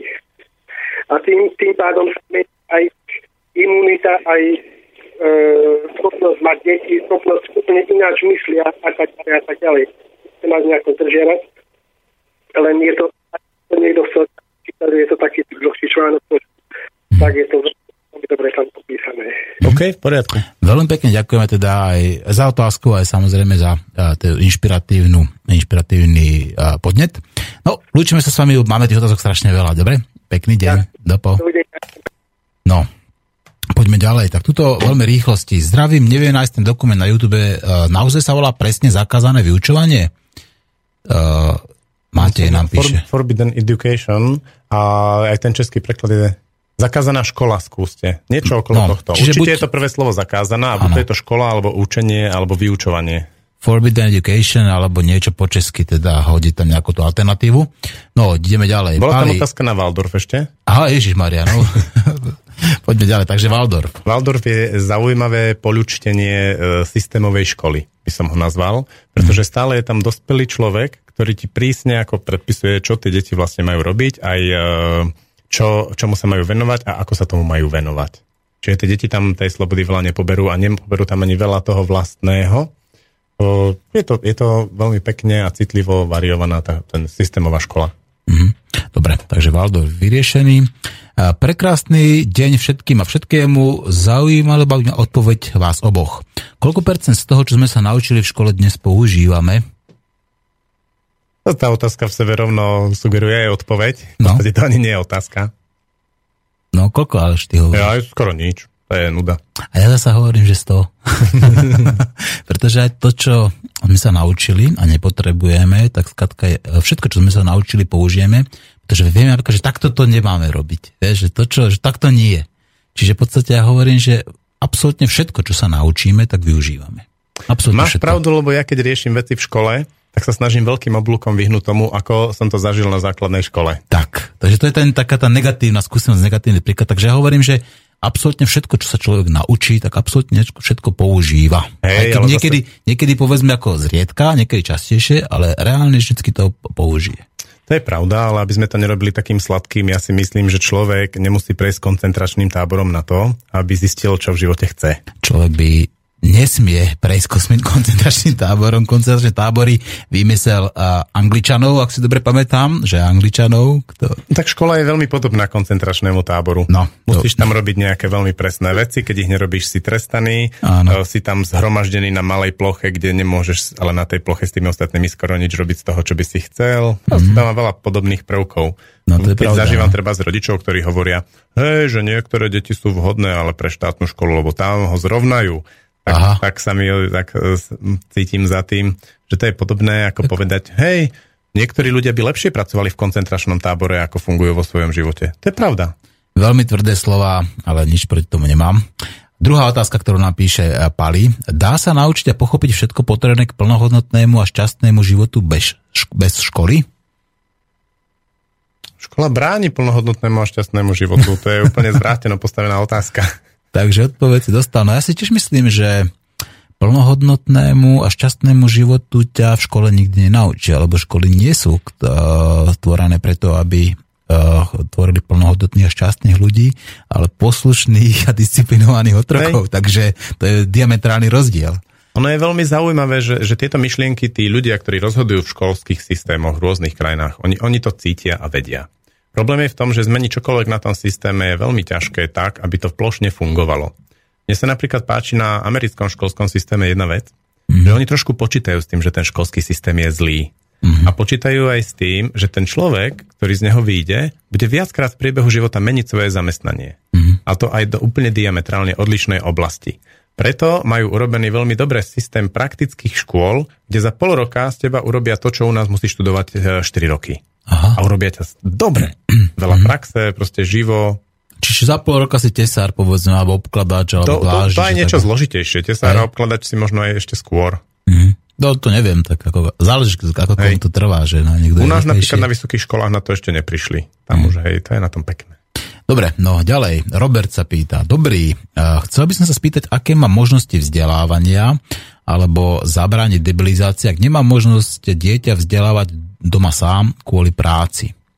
Po prípade je možné vzdelávať dieťa chodím do roboty napríklad po pracovnej dobe? No, je už ten čas, že vystaviame tu to, čo môže rodič s tým robiť, alebo ideme ešte na ďalšie otázky, lebo to by, sme, to by som robil tak 10, 12, 15 minút, trošku to vystavať, že ako ten rodič vlastne funguje s tým dieťaťom v škole. No, tak to, v tom prípade navrhujem, tak správame k tomu radšej nejakú individuálnu reláciu. Nie, nemusí to byť, to môžeme aj teraz, len či dáme najprv ostatné otázky, alebo teraz sa povenujeme tejto téme. No, tých otázok je dosť. Tak poďme na ostatné otázky a 40 to Dobre. a začneme sa venovať tomu, Dobre, čo môže robiť ten rodič. Takže postrehy tu máme od Milana, ktorý nám píše. Niektoré postrehy z moderných metód výchovy. Tendencia učiť deti k samostatnosti a prehran, prehnanému sebavedomiu bez podstaty. Vyrastajú z nich potom sebeckí, panovační ľudia neschopní spolupráce. Rodičia povedali, tak to je dobré, život je ťažký, nech sa vedia prebíjať. To je ako postreh jeho jeden.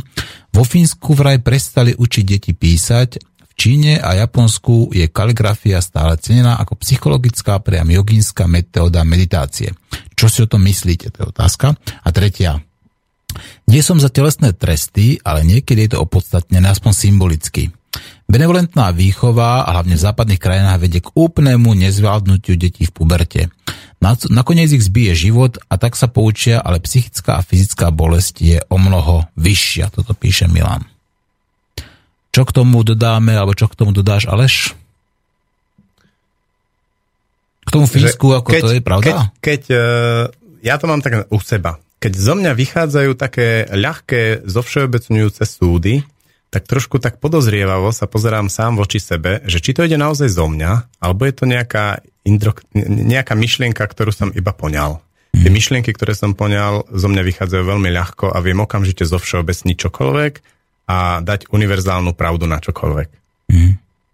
Univerzálnu a toto, pravdu toto vlastne je, mm. je presne ten druh myslenia, že západné deti, benevolentná výchova a tak ďalej. To nemá nič s benevolenciou, to má s tým, že deti, keď vyrastajú, potrebujú mať úplne jasne stanovené hranice a v ktorých sa cítia bezpečne.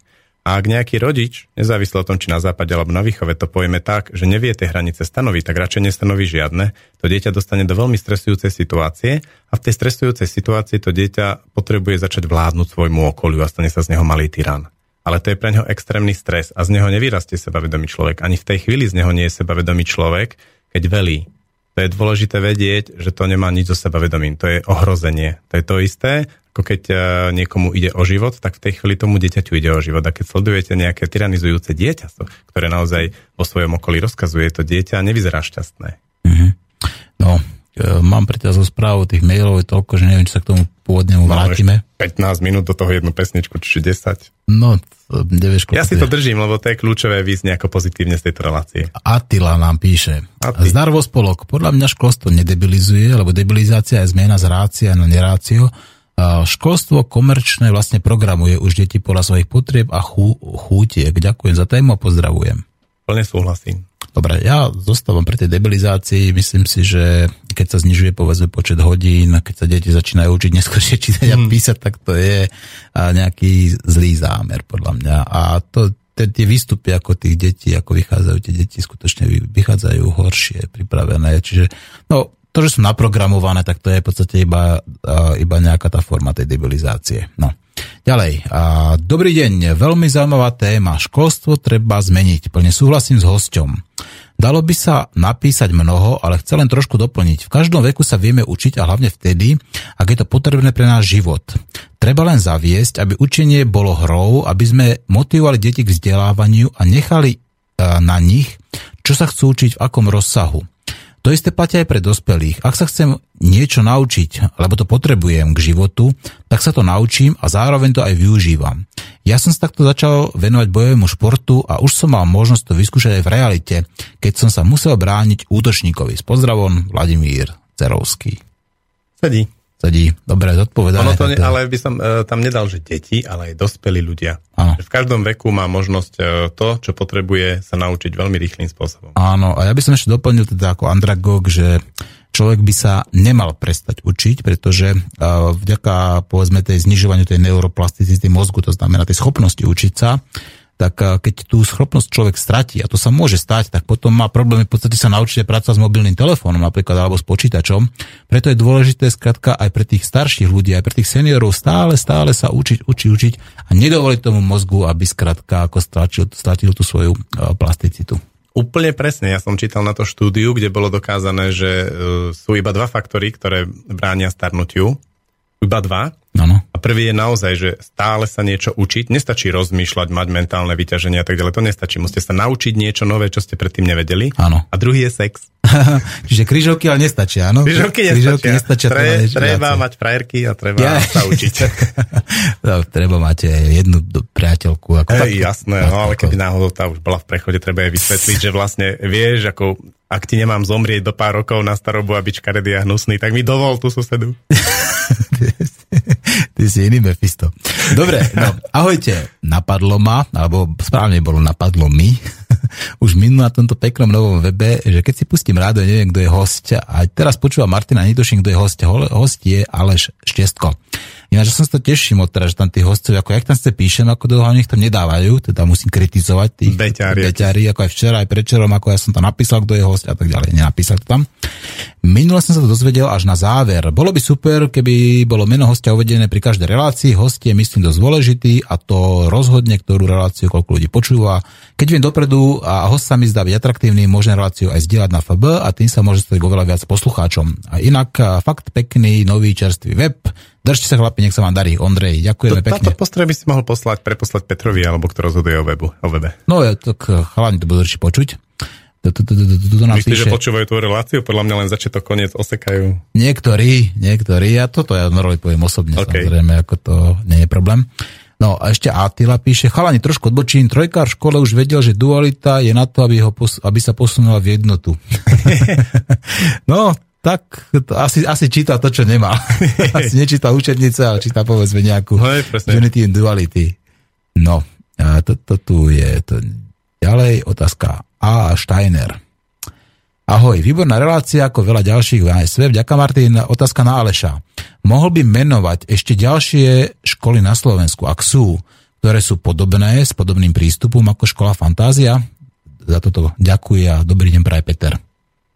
Nepoznám školy, ktoré by išli cestou e, tej úplnej slobody žiakovi a dôvery. Ide o to, že na to sa tá škola musí naozaj dlhší čas a ten tým ľudí pripravovať. My sa na ten prechod pripravujeme už 6 rokov a veľmi aktívnym spôsobom a, a neviem o tom, že by vlastne sa nejaká iná škola pripravovala na prechod do tohto módu, alebo že by skupina ľudí chcela založiť školu ako je Summerhill, alebo Sudbury Valley, alebo iné, niektorú inú zo slobodných škôl. No veď uvidíme. uvidíme. Každý si je tvorcom vlastnej reality a ja pevne verím, že Aleš vytvorí realitu takéhoto charakteru, ako, ako spomínal, uh, ako si to povedal, uh, Summerhill. Summerhill napríklad, tuto na Slovensku a bude sa to volať Fantázia, Banská Bystrica.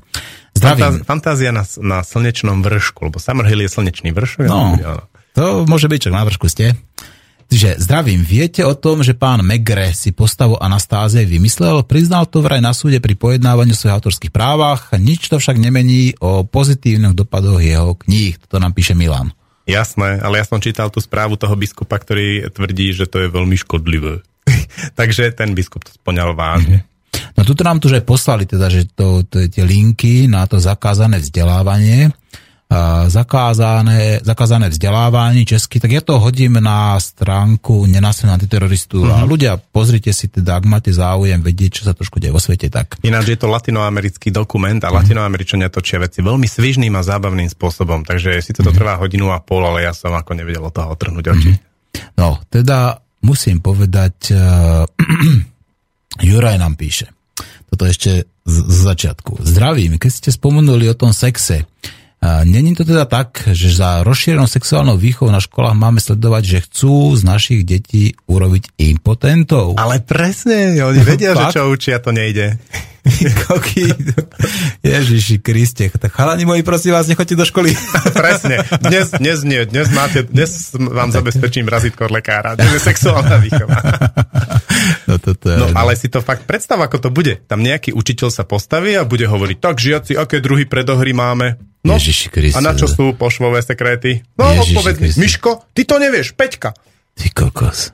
No toto je ináč fakt, ako toto už preháňajú. To, tí, ľudia sú padnutí na hlavu, ako tí, ktorí sú teraz na ministerstve školstva a tí, ktorí v podstate rozhodujú o týchto veciach. Oni to, našťastie to až tak neriešia. To je len taká agenda Euróúnie, ako nasrať ľudí. No počúvaj ma, tak to sa nedostaneme ku koncu, lebo tu stále tie uh, mailiky pribúdajú. Tak dáme si druhý diel o týždeň. No to možno, že keď pozriem, či to mám voľné, alebo možno sa, že nebudem až tak možno za 2-3 týždne. Alebo ďalej, tu už zasa píšu hlavne, a on hlavne píšu teraz o tom, o tom dokumente. Aha, no a toto máme. Dobrý deň, toto je jedna z tých, ktorá posiela ten odkaz o zakázanom vzdelávaní. Ja osobne som prešla tradičným školským systémom, ale dokázal som si nájsť tzv. uličky pre slobodu v rámci krúžkov v centrách voľného času, kde som sa dostala na, k- ku krúžku turistiky, aj k meditáciám a duchovnému vnímaniu spojení s prírodou. A, tie mi, uh, veľkú slobo, a tiež mi veľkú slobodu dalo umenie, kedy ma učiteľky výtvarnej výchovy uvoľňovali z vyučovania, aby som uh, mohla malovať, pretože vo mne videli veľký potenciál. Neskôr som naštevovala triedu zameranú na basketbal, čo znamenalo opäť netradičný spôsob výučby. Teraz, v 27 rokoch sa k umeniu naplňu vraciam, zlepšujem sa a učím sa rýchlo, robím to pre radosť a dúfam, že sa raz stane môjim hlavným povolaním. Jedno je ale najdôležitejšie. Za všetko vďačím rodičom a staršej sestre, ktorí veľa dôležitých rozhodnutí v živote nechali plne v mojich rukách od detstva a boli vždy ako radcovia, nie ako diktátori. A nazvali to liberálna výchova. PS fandím, zdieľam a podporujem. Evka. No, ďakujeme. No. Ďakujeme. A ďakujem aj všetkým tým, ktorí zdieľajú samozrejme ten, ten odkaz na to zakázané vzdelávanie. Ja ho tiež budem zdieľať, len dorobíme to, čo máme. Poďme na to. No, Pavel Dobiaž nám píše. Dobrý deň, počúvam vašu debatu o učení. Nevylúčil by som zdatných rodičov učiť svoje deti, ale myslíte si, že každý rodič je schopný učiť svoje dieťa? Čo keď sa stretnú rodič extrémne nevhodný učiteľ a dieťa, čo sa vzdorovito nechce učiť?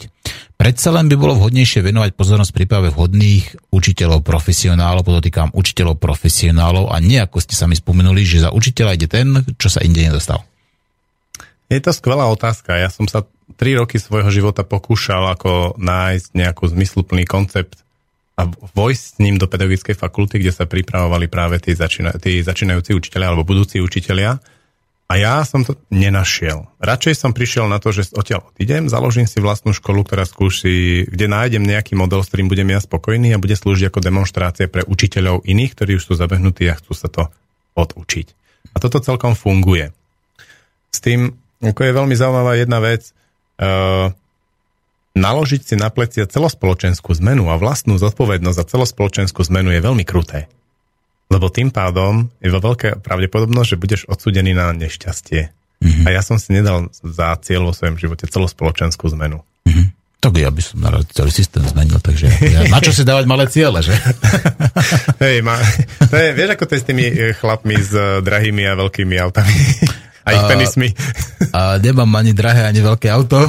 Jak to, že nie? Včera si išiel za mnou na Ale takej nie- kárke.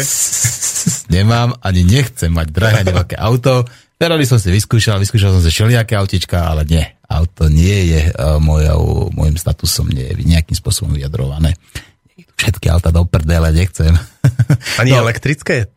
Ja mám v pondelok jazdiť, si vyskúšať Hej. Teslu. A to je, ty čo o tom, na tom Hej, boli? Počujem, a to takú tú, takú tú, takéto fáro Tesla? fáro, to Poďme sa Tesla. dohodneme, počujem. No oni hovorili, tí, čo no. na tom už jazdili, že, že to je veľmi prítomné auto. Že, my si až v tej, že až v tej Tesle si uvedomili, ako vlastne benzín nejaké reaguje Mhm. veľmi pomaly, že ty pridáš plyn a tam je strašne dlhý ping, kým to vlastne naozaj zareaguje. Ale Už som na nejakom hybride jazdil určite. To už Hybrid nie, hybrid je zlý, lebo tam máš prevodovku ešte k tomu motoru a tak ďalej, ale na Tesle máš motory priamo v diskoch. To je úplne st- veľmi prítomné auto. Mhm. No to Na dobre, to- Hovoril chlapík, tým uzavriem tú tému, že je veľmi dobré, že tu elektrické autá ešte nie sú, lebo na to ľudia neboli pripravení, na to nemali vedomie. To by bolo veľmi ťažké tie havárie a všetky tie veci s tým súvisiace. Mhm.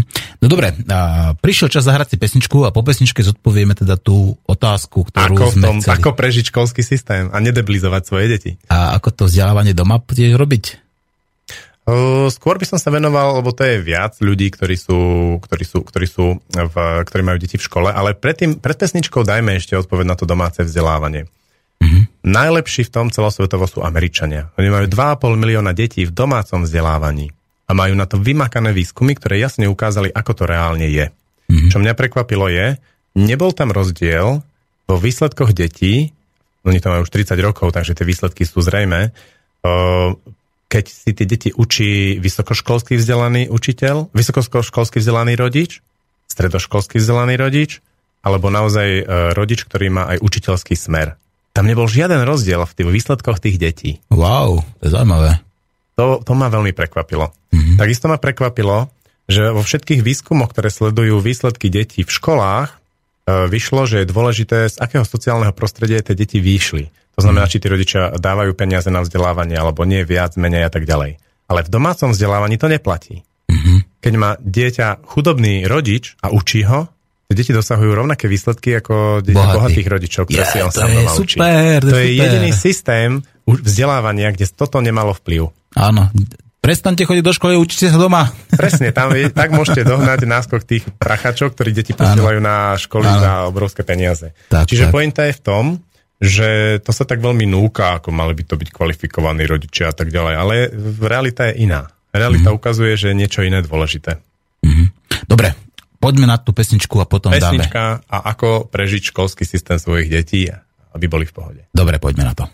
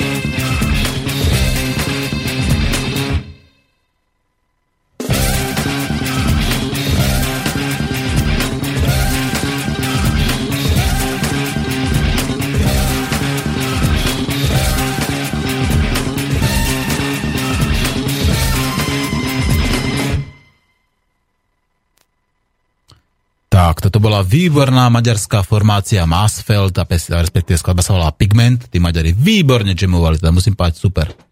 Oni boli dvakrát v Banskej Bystrici a raz robili pred kapelu Apokalyptika, to je hviezdna kapela. Eh, to bol- Ale poznám, polovica, polovica amfiteátra proste nad, mala vrchol v tom Mašveli. Aha, Mášva sa to volá. No, No, výborní boli. No dobre, a poďme ďalej teda. Tuto máme, zostáva nám asi posledných, pozerám na to. Uh, Poďme už na tú moju a ak nám vyjde čas, tak poďme. Lebo No. to je, je dôležité, aby sme zakončili nejakým návodom. tak hovor, to pozitívne hovor, to, čo treba hovoriť. Takže je tu možnosť, ako rodič dieťaťa v bežnej štátnej škole môžete zabrániť tej debilizácii. V prvom rade tak, alebo ja to vystaviam. To funguje tak, že dieťa ide do školy a potom vstupuje do interakcie s učiteľom. Ale to dieťa do tej interakcie s tým učiteľom vstúpi alebo nevstúpi, to znamená začne alebo nezačne preberať jeho myšlienky, ktoré ho formujú, e, podľa toho, ako sa na to pozerá rodič. E, rodič, keď udeli mandát učiteľovi, aby dieťa preberalo myšlienky, tak to dieťa začne preberať myšlienky. Ak rodič ten mandát nedá, tak z dieťaťa sa stane trošku rebelujúce dieťa, ktoré na toho učiteľa bude pozerať cez prsty a nech ten učiteľ povie alebo urobí čokoľvek, na to dieťa to viac menej nemá vplyv. Aj keby ho treba zosmiešnil pred triedou, keď ho posudzuje a tak ďalej. To nemá na to dieťa vplyv. Zopakujem to ešte raz, lebo to je veľmi dôležité, že na to, aby vaše dieťa mohlo byť šikanované učiteľom alebo indoktrinované učiteľom, musíte vydať tomu učiteľovi na to súhlas. A vtedy to dieťa môže dostávať naozaj riadne zabrať, až sa z neho stane to debilizované To znamená, dieťa. stačí taká jednoduchá veta, že poslúchaj a počúvaj pána učiteľa? Veta je to jednoduchá, ale v prvom rade je to vnútorné presvedčenie toho rodiča, že mm-hmm. správaj sa v tej škole slušne, buď dobrý, lebo pán učiteľ, on vie- má pravdu a on ťa naučí niečo veľmi dôležité. To je to vnútorné nastavenie. Ja Rodič napríklad, nemusí, že žihadlo má včela na hlave, hej. ro- rodič nemusí povedať nič, to dieťa si to od neho prečíta. A takisto vie, okamžite vie, aj na diálku dieťa má na to taký inštinkt, kedy ten rodič uh, to, to, ten mandát tomu učiteľovi vezme. Tak môže byť také obdobie, že dá mu ho, nedá mu ho, dá, nedá. Mm-hmm. A to dieťa to okamžite vie. Čiže v prvom rade potrebujete vy sa pozrieť na svoje vnútorné nastavenie voči škole. A ak vy nedovolíte tomu učiteľovi indoktrinovať svoje dieťa, tak dieťa nič v tej škole nedostane. Z tých postojov, ktoré by ho ničili v budúcnosti. Mm-hmm. To je dôležité ako trošku byť seba podozrievavý v tom, že, že sme vyrastali v systéme, kde to bolo správne. Trošku je dobre sa pozrieť na to, ako to robili naši rodičia s nami.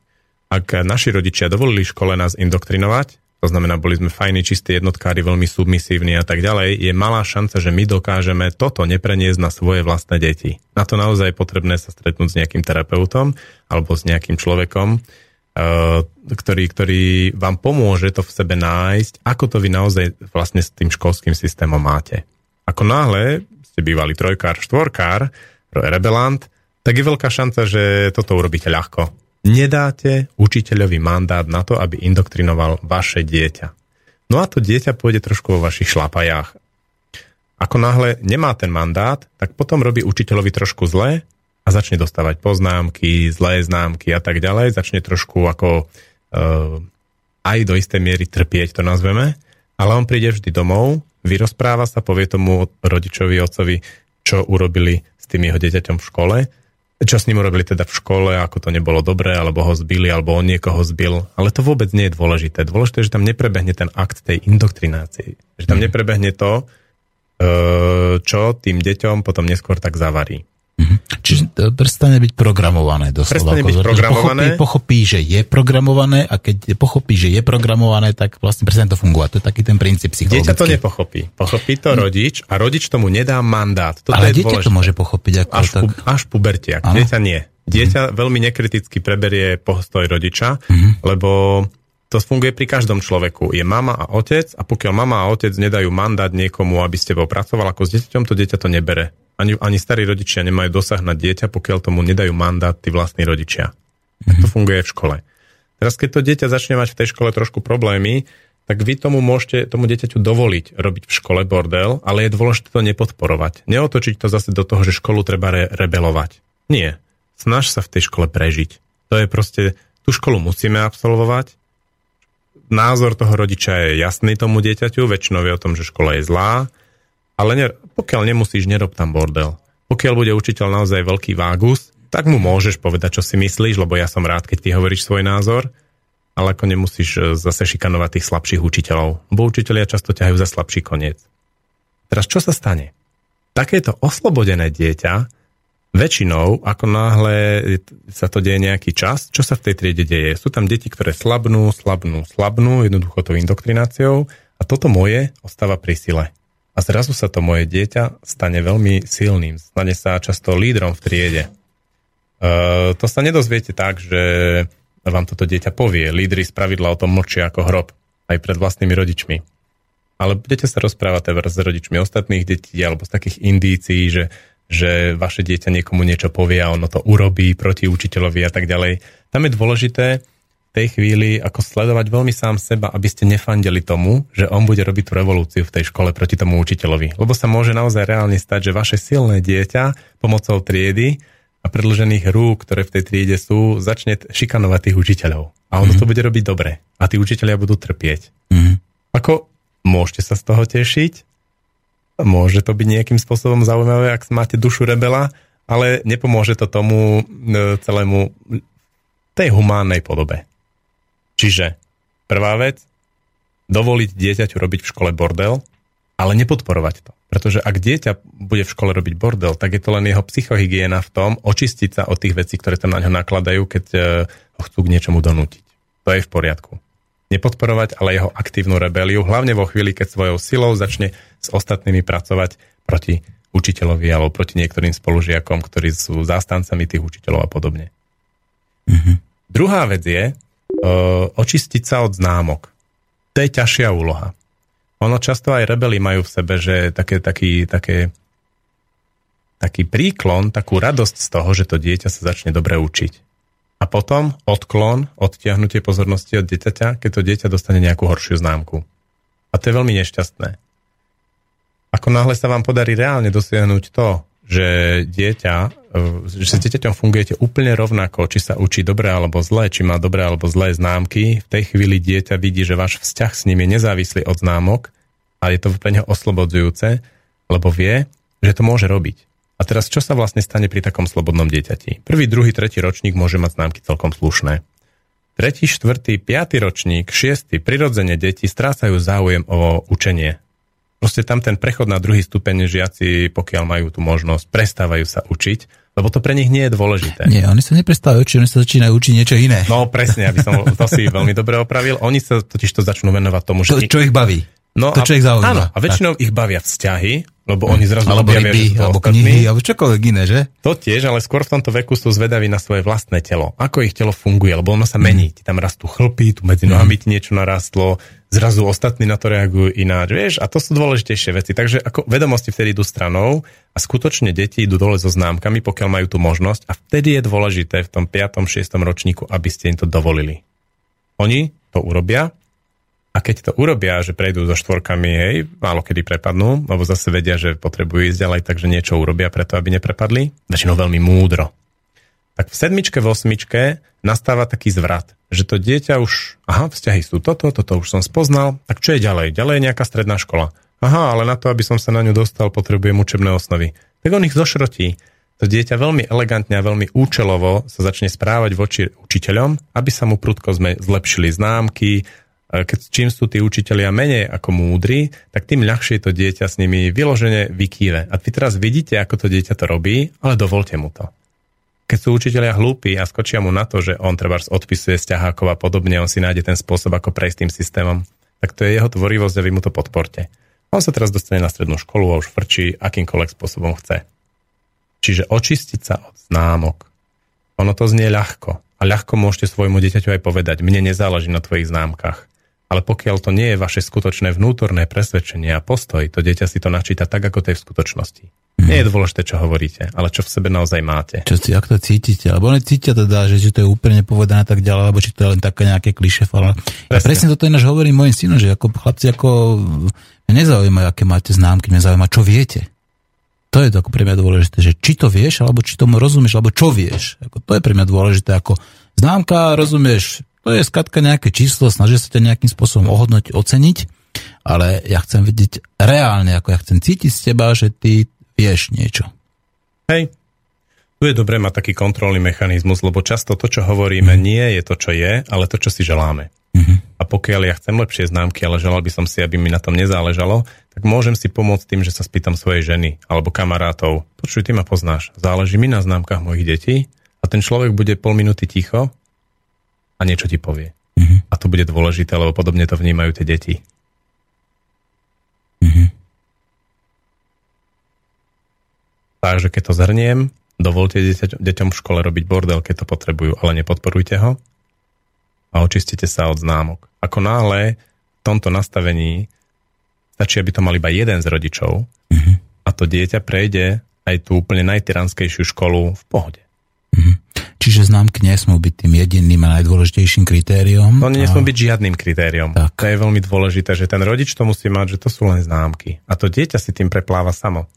Ako takých rodičov nie je veľa, ktorých som ja zažil v škole a mali toto nastavenie, ale tí, ktorí to mali, tak spravidla tie deti školu dokončili s pozitívnymi známkami. Proste lebo v tom závere si prešli tou slobodou, že učili sa, neučili sa, vôbec sa neučili a potom zrazu raketové tempo dohnali učivo viacerých ročníkov. To nie je pravda, že keď v peťke No. niečo zameskáš, tak v osmičke ti to bude chýbať. Tak, to sa dá zabrali- hoci kedy dobe. Áno, zabrali povedzme 4. ročníku na strednej škole. Napríklad, ale Napríklad, väčšinou áno. zaberú pred testovaním 9, pred monitorom, lebo vedia, že to je pre nich dôležité, ísť, sa do, ak chcú ísť na nejakú výberovejšiu školu, pre tú výberovú školu. A tí, čo chcú byť kuchári, tak tí to majú úplne na saláme, lebo úplne jasne vedia, že to nezáleží na tom. Áno, že Katka ona tak bude variť, ako, bude, ako potrebuje vedieť, povedzme, jak sa kraja cibula cestná, rozoznať meso a také tie praktické veci, ako a nezaujíma nejaká matematika, alebo fyzika, alebo Hej. taká ona. Ešte jazyk ho zaujíma, pretože keby išiel variť, tak samozrejme niekam do Rakúska, alebo tak do áno, ale dovoli tomu dieťaťu ten jazyk uchopiť až 20 za 3 mesiace, namiesto toho, aby som ho 10 rokov nutilo sa rozprávať po anglicky, keď to nepotrebuje. Deti nie sú blbé, oni vedia, že x rokov nebudú potrebovať napríklad jazyk. Tam ako veľmi pomáha aj to nemať jasnú predstavu o tom, čo to dieťa pre svoj život potrebuje a čo nie. Lebo aj tí alternatívci často majú tú predstavu jasnú. Akákoľvek predstava o tom, čo je pre dieťa dobré, je, je hodne škodlivá. Lebo to je moja predstava, nie je toho dieťaťa. Aha, rozumiem. A to dieťa Čiže- akúkoľvek moju predstavu začne rebelovať. Aj keď som naozaj mám s ním dobrý vzťah a tak ďalej, v určitej chvíli to dieťa začne rebelovať tú moju predstavu a nie je slobodné. No. Lebo ako náhle je v opozícii, nie je slobodné, ono sa nerozhoduje slobodne. Buď to sa prispôsobené dieťa rozhodne, uh, ako ja poviem, alebo rebelujúce dieťa sa rozhodne naopak, ako ja poviem, ale ani jedno nie je slobodné. No mne sa teraz stalo taká, taká vec, ako konkrétne ako v mojom živote, tak ja som trošku, priznám teda, buď asi indoktrinoval, alebo naprogramoval môjho, môjho Adama, že aby šiel na medicínu, ako, a on to nejako prijal, sa s tým stotožnil a ja som si potom uvedomil, že to nie je dobré.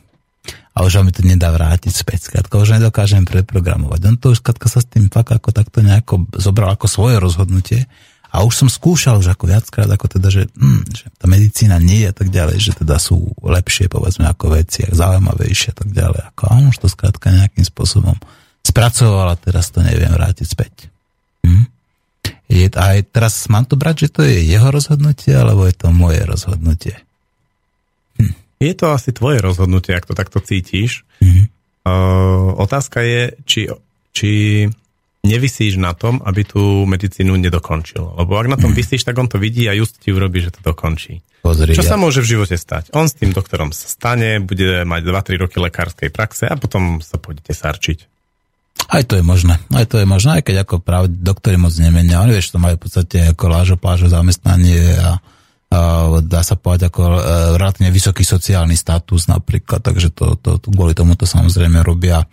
No, No hej, ale doktori sú jedni z najväčších systémových bojovníkov za systém, takže to je to ťažké. áno, to áno, to musím povedať, že to tam to pokrytectvo, korupcia a takéto farizejstvo, vieš, že akože proste, proste to sú iba biznismeni so, so zdravím, ktorí predávajú lieky a pumpujú povedzme tých dôchodcov ako obrovské množstvo všetkých. Aj na tri relácie toto. To, To je celé zlé proste. Pa- Páni lekári, ja sa vám ospravedlňujem, mnohí vás poznám a bo, dobre viete, že čo vám poviem do očí si za klobok nedáte, keď sa bavíme medzi štyrmi očami, takže o, čo na srdci, to na jazyku. Dobre, no, tak relácia sa nám končí a ja si myslím, ale že by bolo dobre, keby sme to ešte zopakovali. Zostali tu nejaké také otvorené veci, ako napríklad o tom domácom vzdelávaní, že mm. o tom by sa určite ľudia veľmi radi dozvedeli, že ako to môže predbiehať, prebiehať, ako to prebieha, tak Prečo ďalej. ja som pomerne nedávno mal monotematický blog s Veronikou na dve Hej. hodiny pre maminy, dá sa to v archíve nájsť, ale môžeme to zopakovať zase niekedy začiatkom júna. No, uvidíme, čo nám teda, aká realita sa bude v tom období tuto diať, ale v každom prípade asi to ako sa poznačivo dohodneme sa na tomto. Ale môžeme nájsť aj inú tému, ktorá by bola možno zaujímavá a môžeme sa stretnúť povedzme za, za 3 týždne, za mesiac a zasa porozprávať sa povedzme či už o, o tom školstve, alebo teda spravím ti takú tú, ono, že, ťa, že ti spravím ja tú jaskyňu. Ja. že ťa trošku vyspovedám aj ja z, týchto, z týchto tvojich, povedzme, vecí. Ale veľmi pekne ti ďakujem teda za to, že si našiel ako si čas a chuť, že si prišiel do relácie. Páčilo sa mi to, musím povedať a na záver by som teda povedal, a asi sa v tom aj zhodneme, že v súčasnosti prebieha tá debilizácia ako toho, tých našich detí a bolo by dobré, keby si to ľudia uvedomili a začali tomu zabraňovať. Čo si o tom myslíš? Jasné, hlavne ono sa to už do istej miery deje. Tie problémové mm. deti v škole ukazujú, že rodičia stále viac nad tým rozmýšľajú a ak dieťa robí v škole problémy, tak to je to, že ten rodič nesúhlasí s tým, čo sa v škole deje. Mm-hmm. A nedal mandát tomu učiteľovi, aby to tam do toho dieťaťa nabúchal. Mm-hmm. No, asi tak toto nejako bude. Tak ja poďakovať som ti poďakoval, tak sa s tebou rozlúčim. Aleš, ďakujem, ahoj. Príjemný zvyšok dňa. Až do ďalšieho vysielania. Tak a ja za posledné minútku teda vysielania venujem ako tej svojej obľúbenej veci, ktorú často spomínam, ktorú pravidelne spomínam, nenasím antiteroristovi, a to je tá legalizácia. A do NKR začali písať o tom teraz nejaký veľký článok o tom, aká tu prí, príde dekriminalizácia. To sú také bullshity, prosím vás, ako za to úplne zabudnite. To, čo chystajú tam tí čučpajzovia, to je celá zle. A tá dekriminalizácia je málo, tu musí prísť k legalizácii. A nielen povedzme kvôli tomu, aby sme sa nemohli toto, toto konopnou rastlinkou liečiť, ale aby sme ho pomohli použiť na tisíce iných rozličných spôsobov. Počnú s nejakými tými tkaninami a zasa tým biodegradovateľnými plastami a skrátka celofánom, čímkoľvek, čímkoľvek, čímkoľvek. A, a to liečenie samozrejme, to je len také ten bonus. Ale dôležitá je tá empatia, emocionalita a kognitívne funkcie mozgu. Počúvali ste Slobodný vysielač, majte sa.